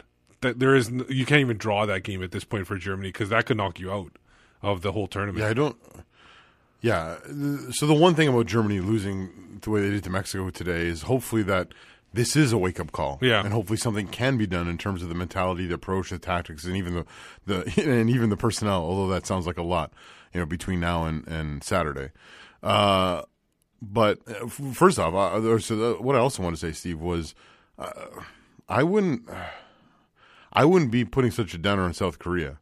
I I, I know that they're not as uh, fancied by many, but again, I it wouldn't shock me for South Korea to, you know, to for example, to draw or to beat Sweden, um, and to cause Germany and even Mexico some problems, because when you look at South Korea and how they've played in the past, how work their work rate and their togetherness and the spirit they have within their team is such a such a big thing. Uh, it has in the past helped them overcome uh, a deficiency in, in talent in compared to some of the sides they've played. And so uh, I know this is not 2002; they're not playing at home and all that kind of stuff. But um, I, I wouldn't be super shocked to see uh, South Korea do something. But uh, Ger- Germany has to make some make some uh, has to alter something. The the thing that will be interesting to see is will they drop players like Mesut Ozil had a a shocker today. Well, it looked like it too. I didn't. I didn't watch the full game, but when he was coming off the field, he looked. He looked not in a good spirits at He's all. one of those guys who he plays better for the club. Well, the, the, well no, no, No, no, well, no. When he cares, Yeah, he's he's, an amazing I- player. I agree- that- that- When- that- that I agree with And you you, look yeah. at other tournaments, And I've heard that of him So before. people have said that about him at the club level, and he's Yeah. come into some of these tournaments, and you're just like, this is a different player. Yeah, yeah, yeah. He's playing both sides of the ball. He's working for the team. You did not see that today. For sure. Uh, so, like, will he get dropped? And will they move? You know, move Draxler into there and put Brandt out wide, or, or you know, another combination. Reus, Reus, Reus was the first sub today. You got to figure Reus is going to play some kind of role. Well, they move Julian inside and put Reus wide. I Yeah. can see that happening. Uh, Timo Werner came off from uh, Timo Werner from Dead Bull. Uh, he came off and uh, with a bit of a twin, uh, twinge or something. Yeah. Didn't look great. Is he going to start again? What's going to happen? Are they going to start? Are they Oh, start Gomez. Mario Gomez? The, the oaf, man. Yeah. I hope not. Um, well, uh, like we said, it was a great result for Mexico for as a Concacaf. You know, Landon Donovan's probably pretty pleased with himself. What a joke that Uh, was. to talk he got about- paid. He got paid to do that, right? Yeah, th- yeah, Wells Fargo or something Yeah. like that. Well, Um, that's- but the last Concacaf entrant um, is playing their first ever World Cup game tomorrow. Um, I think they're. I can't remember who they're playing now. I'm drawing a blank. Who cares, man? It's Blas Perez. Oh, they're playing Belgium. Sorry, they are playing Belgium. Oh, Sorry. easy win. Yeah. So uh, it is Panama. Michael had a chance to catch up with San Jose Earthquakes Panamanian pair Aníbal Godoy and Harold Cummings. Now, no Panini stickers involved in this one. What? Yeah, and uh, hopefully it does play the whole way through this time. So uh, let's talk to uh, see what they had to say about what it means to them to be with their country at a at the great stage, and what could it mean for their future.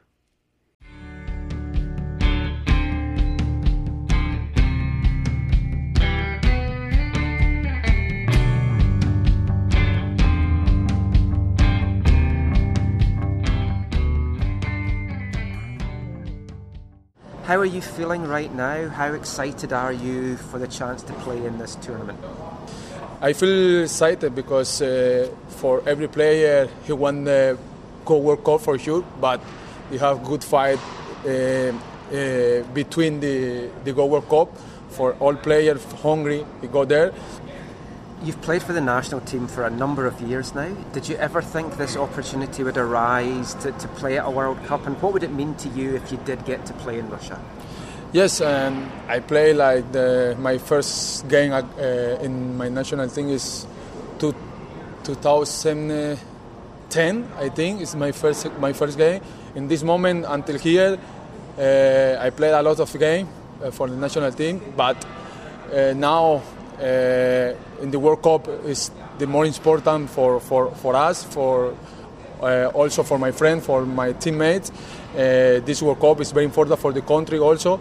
But uh, if we have good uh, good chance for play against Belgium, against England, against Tunisia, you know, it's good for, for my country, for all people because it's the first time. This is uh, more than people is, is enjoy uh, this World Cup.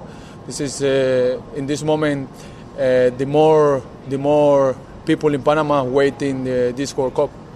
And just talking about that, what is the expectation of the country? It's the first World Cup for, for Panama. What's the expectation of fans? How, what, what would be seen as a great result for Panama? Yes, in this moment uh, the country is this crazy now. In this moment uh, the country wait the World Cup, the wait the first game uh, against uh, Belgium, the 18th uh, June. Uh, everybody have everything. They have the flag for in your car.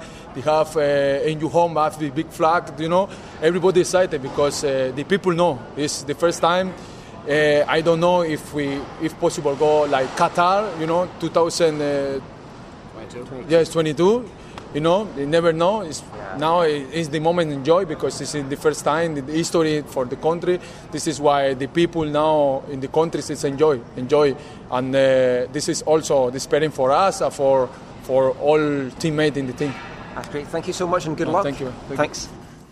First thing, you've been named to the provisional roster for the World Cup. How are you feeling about that and how excited are you for the potential of playing at the World ¿Cómo te Cup? sientes siendo pa- parte de la, de la plantilla inicial de- para Panamá, para el Mundial? ¿Estás emocionado? o- Eh, siempre es una emoción que te convoquen a tu selección. Siempre es bueno eh, que el técnico cuente contigo. Igual falta, falta el segundo paso, creo que faltan los 23 jugadores que tienen que ir a- al Mundial, así que esperemos y contemos que, que estemos ahí. It's always great to be, you know, called up to your national team. It's always great that the uh, coach counts on you as a player. But this is that's only the first step. So the second step is getting named to the final 23-man roster for the for the World Cup, and I hope I can get that done. You've been with the national team for a long, long time. Did you ever think this opportunity would arise for you to, to go and play in a World Cup with Panama? Y, y- para, yo creo que para eso, para eso competimos, para eso trabajamos nosotros, para llegar al Mundial. Eh, lastimosamente no pude estar en la eliminatoria, pero siempre apoyando a mi equipo eh, fuera de la cancha. Motivo de lesión, pero hoy ya estoy bien, hoy el técnico cuenta conmigo y, eso es lo importante. Yeah, that's why you, you compete. That's why you play to get you know dream of a uh, World Cup. Un- Unfortunately, I wasn't part of a lot of the uh, eliminatoria or the hexagonal last year because of the injury. But now I'm feeling really good, feeling healthy, and uh, the coach has been counting on me. And I'm looking forward to the opportunity. It's the first World Cup for Panama, but what is the expectations in the country of how the team will do? Yo creo que somos la, las, como digo, la selección más, más joven en, en- en esta participación de los mundiales. Yo creo que es nuestra primera experiencia. Vamos a ir a trabajar, eh, vamos a ir a aprender de, de- de este mundial para, para así que el otro mundial no sea de buen provecho para nosotros. Vamos a ir a trabajar con la convicción de que se, se- puedan ganar los partidos y si no, pues todo es un aprendizaje porque es la primera vez que vamos a un mundial. Yeah, it's um, obviously we're the youngest nation there in some ways for going to the World Cup. It's our first experience going, so um, we're going to go there to work hard, to compete, to try to get some results. Um, but we're also going to learn, you know, and hopefully this becomes a thing we can go to more World Cups and whether we want to win, win the games, and if we don't, will be a great learning experience for all of us. That's great. Gracias. Thank you. Thank you. Thanks. Gracias. Good luck.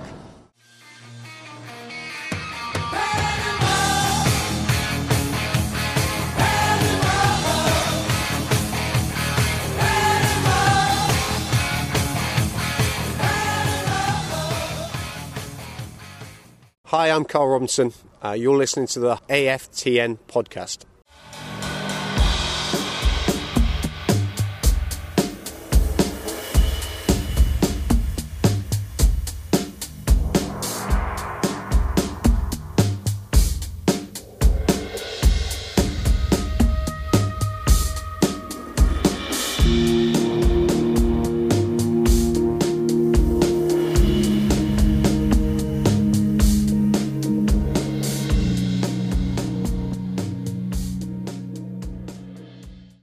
Welcome back to the AFTN Soccer Show on A- CiTR Radio.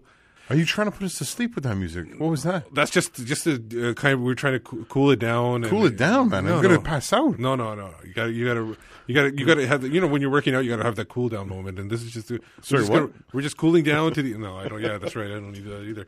Um, but uh, uh, before we get to the headlines, uh, we're going to talk about some stuff that's going outside of World Cup. Some things that's still happening in World Cup. Um, you, you have a thing called this, uh, you- your Twitter list. Can you explain Oh, that no, to everybody? yeah. What's going on Okay. that quickly? No, no, I just And we'll get into more next week. You know, But- when, you know when you get to the world, you get to the end of the World Cup. It's like the final, and then they put up the clip. They're like, "Oh, top ten goals of the World Cup," and whatever, blah blah. blah. And every time, every time when I watch those, I'm just like, okay, these uh, some great goals, obviously, but I'm always just like, uh, you know, there was something better. Well, no, just like not better, but I, I wonder what how I would feel if I actually. So what I started to do is just list the goal as they happen. Okay. Put them into a list, and so kind of like a Oh, Twitter Twitter thread kind of thing. Yeah, it's not really a thread yet, but Okay. maybe it will be. But- Okay. So I I didn't do it the weekend because I've been in and out so much, but Yeah. I'll, I'll probably update it either later tonight or tomorrow, or I guess later today. Yeah. Um, but um, no, so I just put the goals as they happen. I put them in in what I think in terms of quality. So Okay. the build up play, the the skill, the technique involved in the goal itself. Yeah. Uh, the the significance of the goal. Oh, for sure, that, and that And- plays a part too because it might not be a great goal, but it comes in an important time. And fourthly, the celebration. Yeah, yeah. But the celebration, I don't only count really if there's like goals that are similar. and then, will this be a unbiased or unbiased? No, it's a, it's a one person's perspective. Of course, you no, no, bias, I know there's a bias, but I'm talking about bias of who scores it and what- whatever. Of course. Okay. No, I don't know. Yeah, yeah I, can't say. And then I'm also trying to list the games too in terms of like what I think are the best games. So Yeah. right right now, still at the top is is Spain, Portugal. Yeah. Any any any games you're looking forward to this week coming up, or is Uh, it I'm just? looking- I'm, just kind of in a. I'm, I'm just watching it one at a time. I'm not really looking forward to anything right now until the, the knockout stages. That's when it gets interesting, or the at least the third game in the group that, that where it really gets interesting. Uh, someone I work with is English, so I'm going to be watching the English game with them tomorrow. So that could be interesting. well, you're gonna need a little sleep for that. Because Tunisia, they, they, I think they're playing Tunisia. They play a very defensive style, so it's going to be hard for Eng- if England doesn't want to. If England takes their time or doesn't really work at it, it's going to be hard for them to score. If. England wins like two or three nil, I'm sure the I'm sure it'll be like they're they're going to win the World Cup. Yeah. Well, uh, enough about England and the World Cup. Let's talk about headlines. Yeah. BC Soccer Web headlines brought to you by BC Soccer Web, where you can find all your na- local, national, international headlines. And with all the links you need, you can even send your news. If you see something that you think would be set up on BC Soccer Web, you can send them to them and they'll be able to put it on there. They won't give you credit because they don't. They get too much people. But Bill's it. a great guy. Bill's a great guy. Yeah. Um, just bringing it up right now. So there's a lot of emails in my thing. Um, Let's do a couple follow ups. Uh, Football Association and the government in England are launching a stadium ownership review. This is basically, uh, we talked about it before, Dulwich Hamlet uh, were kicked out of, uh, kind of evicted out of the stadium that they played in for a while, um, South London ground. Uh, it happened back in March. Uh, the property developers wanted to develop it and, and make it something else. So they're going to be uh, starting a review in the ownership of the football stadiums to help to protect the interests of the clubs themselves. Yeah, this is more lower league stuff, right? Yeah, it, will be more because obviously the big leagues they- they're Yeah. they're going they're going to own their stadiums and they're they're not. There's nobody going to evict a, a Chelsea or a Liverpool out of their stadium. So Yeah. this is definitely for lower leagues. Yeah, uh, hopefully this is helpful, and hopefully this keeps uh, some of these traditional uh, le- uh, clubs in the the ginormous English pyramid. Uh, it, it helps keep them going. Yeah. um, because yeah, you you hate to see like a yeah, even if it's a, a club like this where like no one probably knows who they are. Uh, other than Michael, maybe, um, but like you know, no one knows who they are, but they're losing their ground because yeah, because of a whatever someone else wants to sell the property and and and make a huge pile of money on it when there's this community thing that's happening. Uh, you'd like to see that be able to move forward and allow other ways for people to make money you know doing real estate development or whatever Now we talked about Portugal earlier, uh, having that great three-three draw, but they're locally in their football uh, club level, it's not going that well, especially with Port Sporting Lisbon. Uh, We talked about uh, uh, supporters attacking players uh, a few weeks ago. Yeah. It's it's it's gotten not that great still. Uh, a few players, uh, Gelson Martins, William Carvalho, Bruno, Bruno Fernandes, and Rui Patricio, the goalkeeper, are are all in uh, have canceled their contracts essentially and are uh, citing valid moves and their uh, motive. Sorry, and they're they're looking to move on from the club. In, Dutch international Bas Dost from the Bundesliga, played there, is also looking to leave the club. It's essentially they're uh, they're obviously the supporters is the big thing, but their main issue is with this president Bruno de Carvalho who is labeled as the f- Donald Trump of football because he's constantly on social media attacking players, attacking the federation, and basically anything. He, he doesn't. He, he always sides with the supporters, so he's got the supporters, uh, uh, the support from them as well. But it, it looks. I don't know what. Mo- uh, No mention of Fredy Montero. I don't know what he's going to do, but the um, but a lot of players not happy what's going on. It's about a 50-50 split right now, uh, apparently with the players. it's a pretty sad thing this is not again this is not some run of the mill club in Portugal this is one of the big three right that has played such a huge role in the development of football in their in their country and for their league and for their for Lisbon as a city um, so this is really really sad to see uh, you know over over North American as supporters we often I think uh, are sad by the lack of input into clubs that, that here they're viewed more as businesses first. Yeah. Uh, there are other parts of the world where maybe supporters have too much influence, and this would as obviously appears to be one of them. And so it's it, it's really sad. And so it'll be interesting to see what happens in terms of these contract with these players saying, look, there are valid, legitimate reasons for us to be able to walk away from our contract because you are not providing a safe work environment, obviously, and and you know whatever the actions of the president are. Uh, really, really unfortunate, and it, and I feel bad for those who, you know, uh, do really love uh, Sporting Lisbon. You know, Yeah. Um, Russian police have been told not to provide the media, uh, the Ru- local Russian media, with any negative information uh, around the World Cup. They've basically been told uh, not to release investigation, police raids, or other operations before July 25th. Normally, they they release this information weekly or something to the Russian uh, newspapers, but they've been told not to do it until the 10 days after the World Cup ends. So uh, they want to keep a good face on Everything. yeah. Well, part of this is a PR a PR campaign for Russia to look good to the world, right? For sure, and to get investment into the country Yeah. and everything. Um, in Argentina, uh, prisoners are holding a hunger strike. I'm not sure. I haven't got. I was looking for an update. I couldn't find an update. Uh, to, in order, they're they're holding a hunger strike to get their TV fixed in time for the World Cup. Um, this came out on Wednesday. Uh, basically, nine prison prisoners are uh, are holding that one in a, in a prison in Argentina, and they're they want their their the, the authorities to repair their cable TV. Uh, so they can watch their games. I don't know if they want to watch today's game, um, but uh, maybe Ye- yesterday? Oh, yesterday. Sorry, yesterday. Yeah. I'm losing track of what days Saturday- are- Saturday's yeah. game. Yeah. Saturday's game. So yeah, obviously, hopefully, it works out for them. Yeah, that's But how many rights do you have when you're in prison, right? Yeah, do you have a right to have you have cable? well, I don't know what it is like in South Uh, America. yeah. I'm assuming here And would be. It did, did it say what level? of pri- No, it didn't say Okay. whether it was federal or whatever. Um, uh, down south, uh, a couple things for MLS. Uh, Nashville Fair Board have approved uh, the the stadium for them in the fairgrounds in the Nashville Fairgrounds. It's going to be about 275 million. Should be ready by 2021. They'll probably play, maybe play somewhere temporary until then. Uh, are they coming in 2021 or I can't remember. But it, it's re- ready by then, and it's Well, supposed- Cincinnati's next year. That's all I can yeah, remember. 30 30,000 people expected to be uh, part of that, uh, like the the capacity. Oh, yeah. okay. Do you think that that's better? Because uh, I guess that's They, improvement. st- they they have a football stadium that's the, like American football stadium that holds like like 60 70,000. That's Yeah. the one that's going to be used for the World Cup. Right. So this will be just for the local club. But that's uh, uh, no. But I think you're seeing a progression here because bef- previously, or uh, you know, prior to or prior to Atlanta for sure, Yeah. when when clubs came into MLS, their stadiums usually were like twenty ish. Yeah. and so I think we're seeing a progression of For sure, because you got to you got to expect it because national. The, like we said before, I talked to you before. Hockey didn't. I didn't expect Nashville to be Yeah. popular with hockey, and now it looks like they have a good those are- supporters Are they group. the, the Predators? Yeah, the Predators. Because you look at you look at for example, you look at uh, uh, Cincinnati, right? Who's in in this whole MLS process, they wanted to do twenty to twenty five thousand, and Yeah. now they're like, shoot, we've shot ourselves in the foot because we have more than that already. Yeah. Right. So it, it's interesting seeing that progression on new teams. It's the old teams where things are bad on the other way.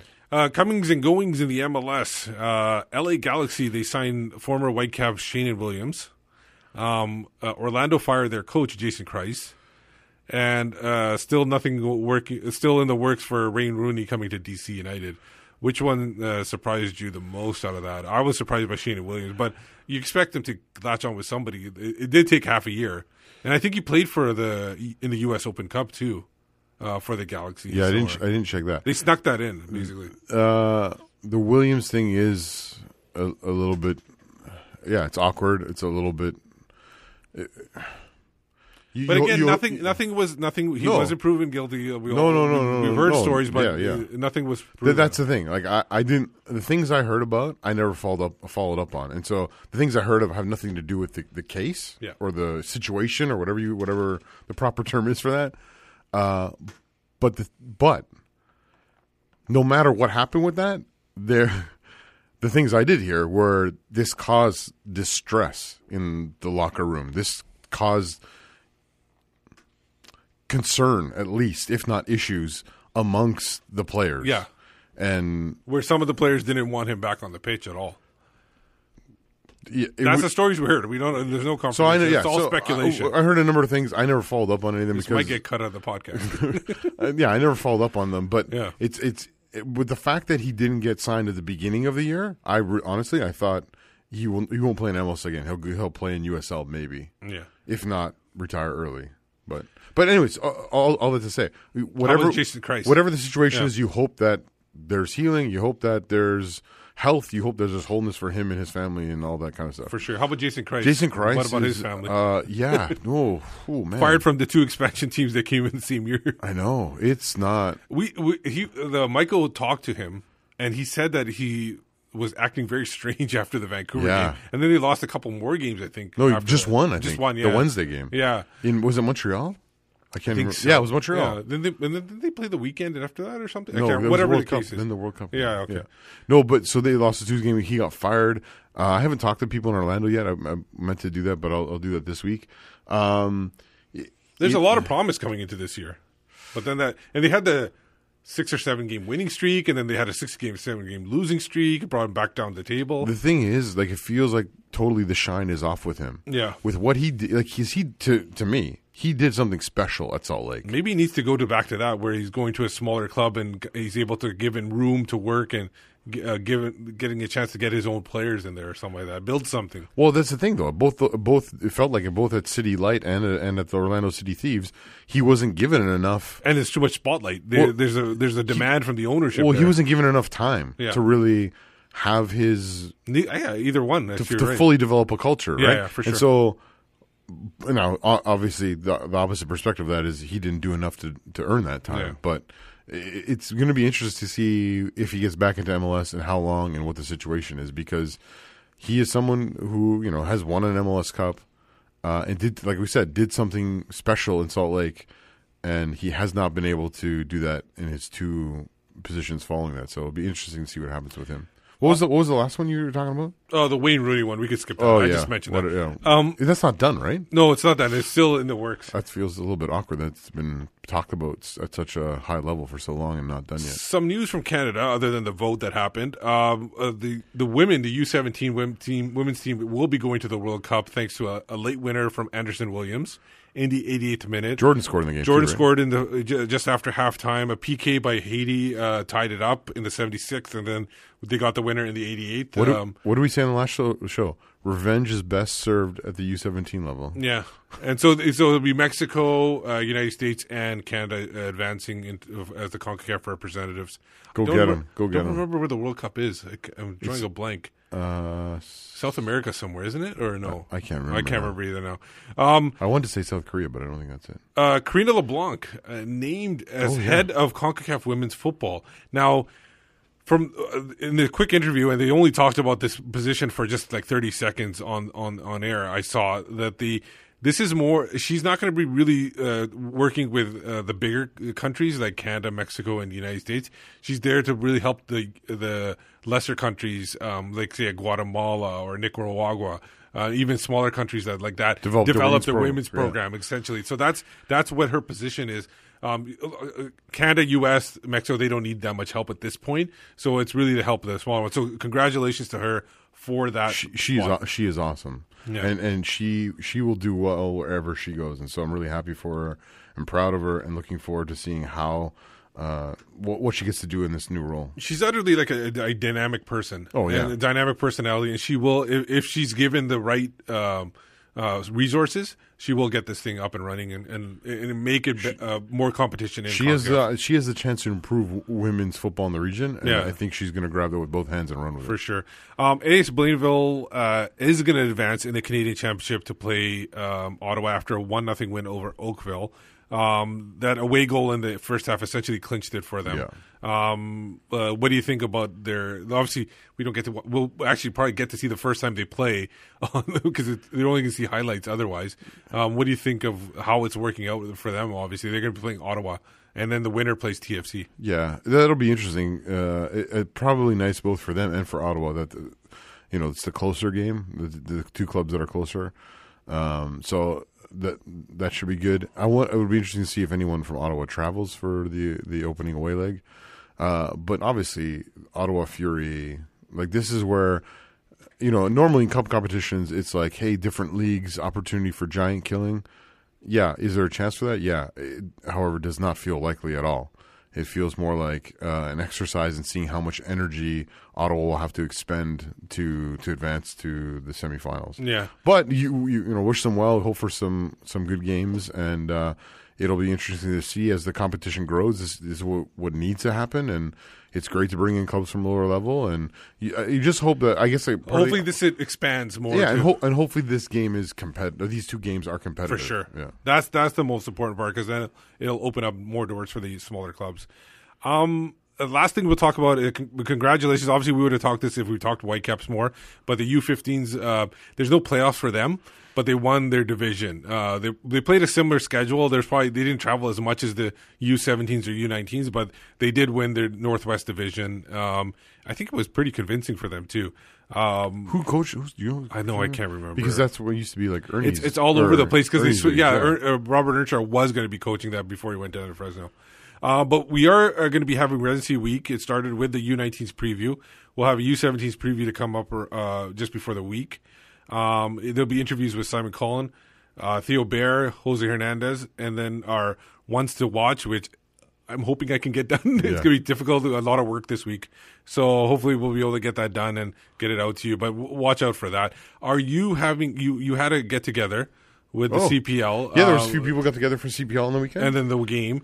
Um, The Croatia Nigeria uh, 2-0, uh, uh, yeah, I don't know how much you can talk about that, but uh, I just want to ask you if you have anything else planned in the future or get-togethers I, for I think there, I think there will be at least one more gathering during the World Cup to watch games and, and talk. There was some action kind of stuff that came out of the, the gathering where some people are going to follow up on a few things to see to talk about talking about the you know the best way forward and, Yeah. and that kind of stuff. So we'll we'll see how that we'll see how that goes and see what comes of that and.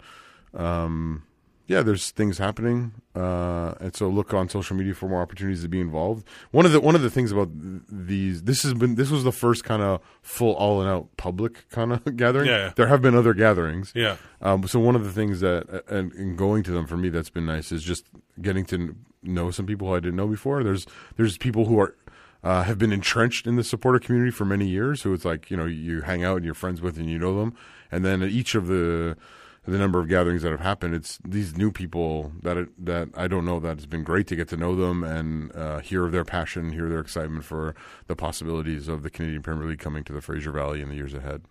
Yeah, well, hopefully it works out, and uh, we'll talk more. I'm not. Uh, I'm not 100 percent sure. Uh, we'll ha- we do have a look out for uh, also the midweek podcast. I think we're going to have one this week. Oh, Joe Deasy? Yeah, I think so. And, and Yeah. Nicholas. Yeah. Uh, I talked to Joe on the weekend. Right now, Yeah. Nicholas is in the lead of our uh, pool. Yeah, let's not I'll- talk- I'll- let- let's not talk I'll, about I'll reveal the results after the first round of Yeah, matches. I can't. Uh, I, I I just thought that was an internal thing. No, no, And then no. you guys started publishing all this stuff. I was why like, would oh. why would we waste our time with just internal? We need to because we're friends. I don't know. Does everything have to be public? Everything. Does everything be- have to be an article? Everything's got to be a competition. Um, I'm, no, gonna, I'm gonna get smoked. I just chose t- teams and That you countries liked? that, that I Oh, liked. you didn't know that? Yeah. Oh, okay. I just. oh, well. dude, I chose Panama. I know. I saw that. Um, no, but uh, we'll talk more, and hopefully, I, I, I believe they're getting together. They'll they'll preview the match going forward. If this doesn't happen, Michael, you can cut this out. Uh, uh, they'll preview the match, and they'll also they'll run down the games that happen up to their point when they record, and then we'll c- uh, catch up with next week uh, all, all the rest of the World Cup games. Jam- another you won't show. so you won't have to talk about England next week at all because they'll cover it. Oh, I don't mind talking about England. Oh, especially if they lose. Wow. Yeah. Um. So before we say goodbye, where can the, everybody find you at Zach? For me, on the old uh, tweet box, it's um, at Zachary AM, and I'm a part of the Movement Curva Collective. And you can find me uh, at Whitecaps Beat, and you can find Michael at AFTN Canada, and everything on AFTN.ca. Um, again, look out for Residency Week. Uh, look out for Whitecap stuff. I don't know if we're doing World Cup stuff. I don't think so. There's too much. Thanks for hanging out this week with Steve and I. Whether you Oh, yeah. listen, whether you listened live or Or- you're, or you're listening on the podcast, thanks for hanging out with us. Yeah, and so um, in the meantime and in between time, that's another episode of the AFTN podcast. We'll catch you next week. See ya.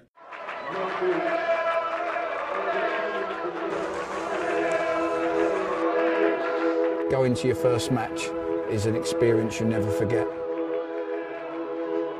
The atmosphere of what's going on around the pitch looks beautiful, and you always look and go, wow, I'd love to play here one day. If you get the bug, it's going to stay with you for life.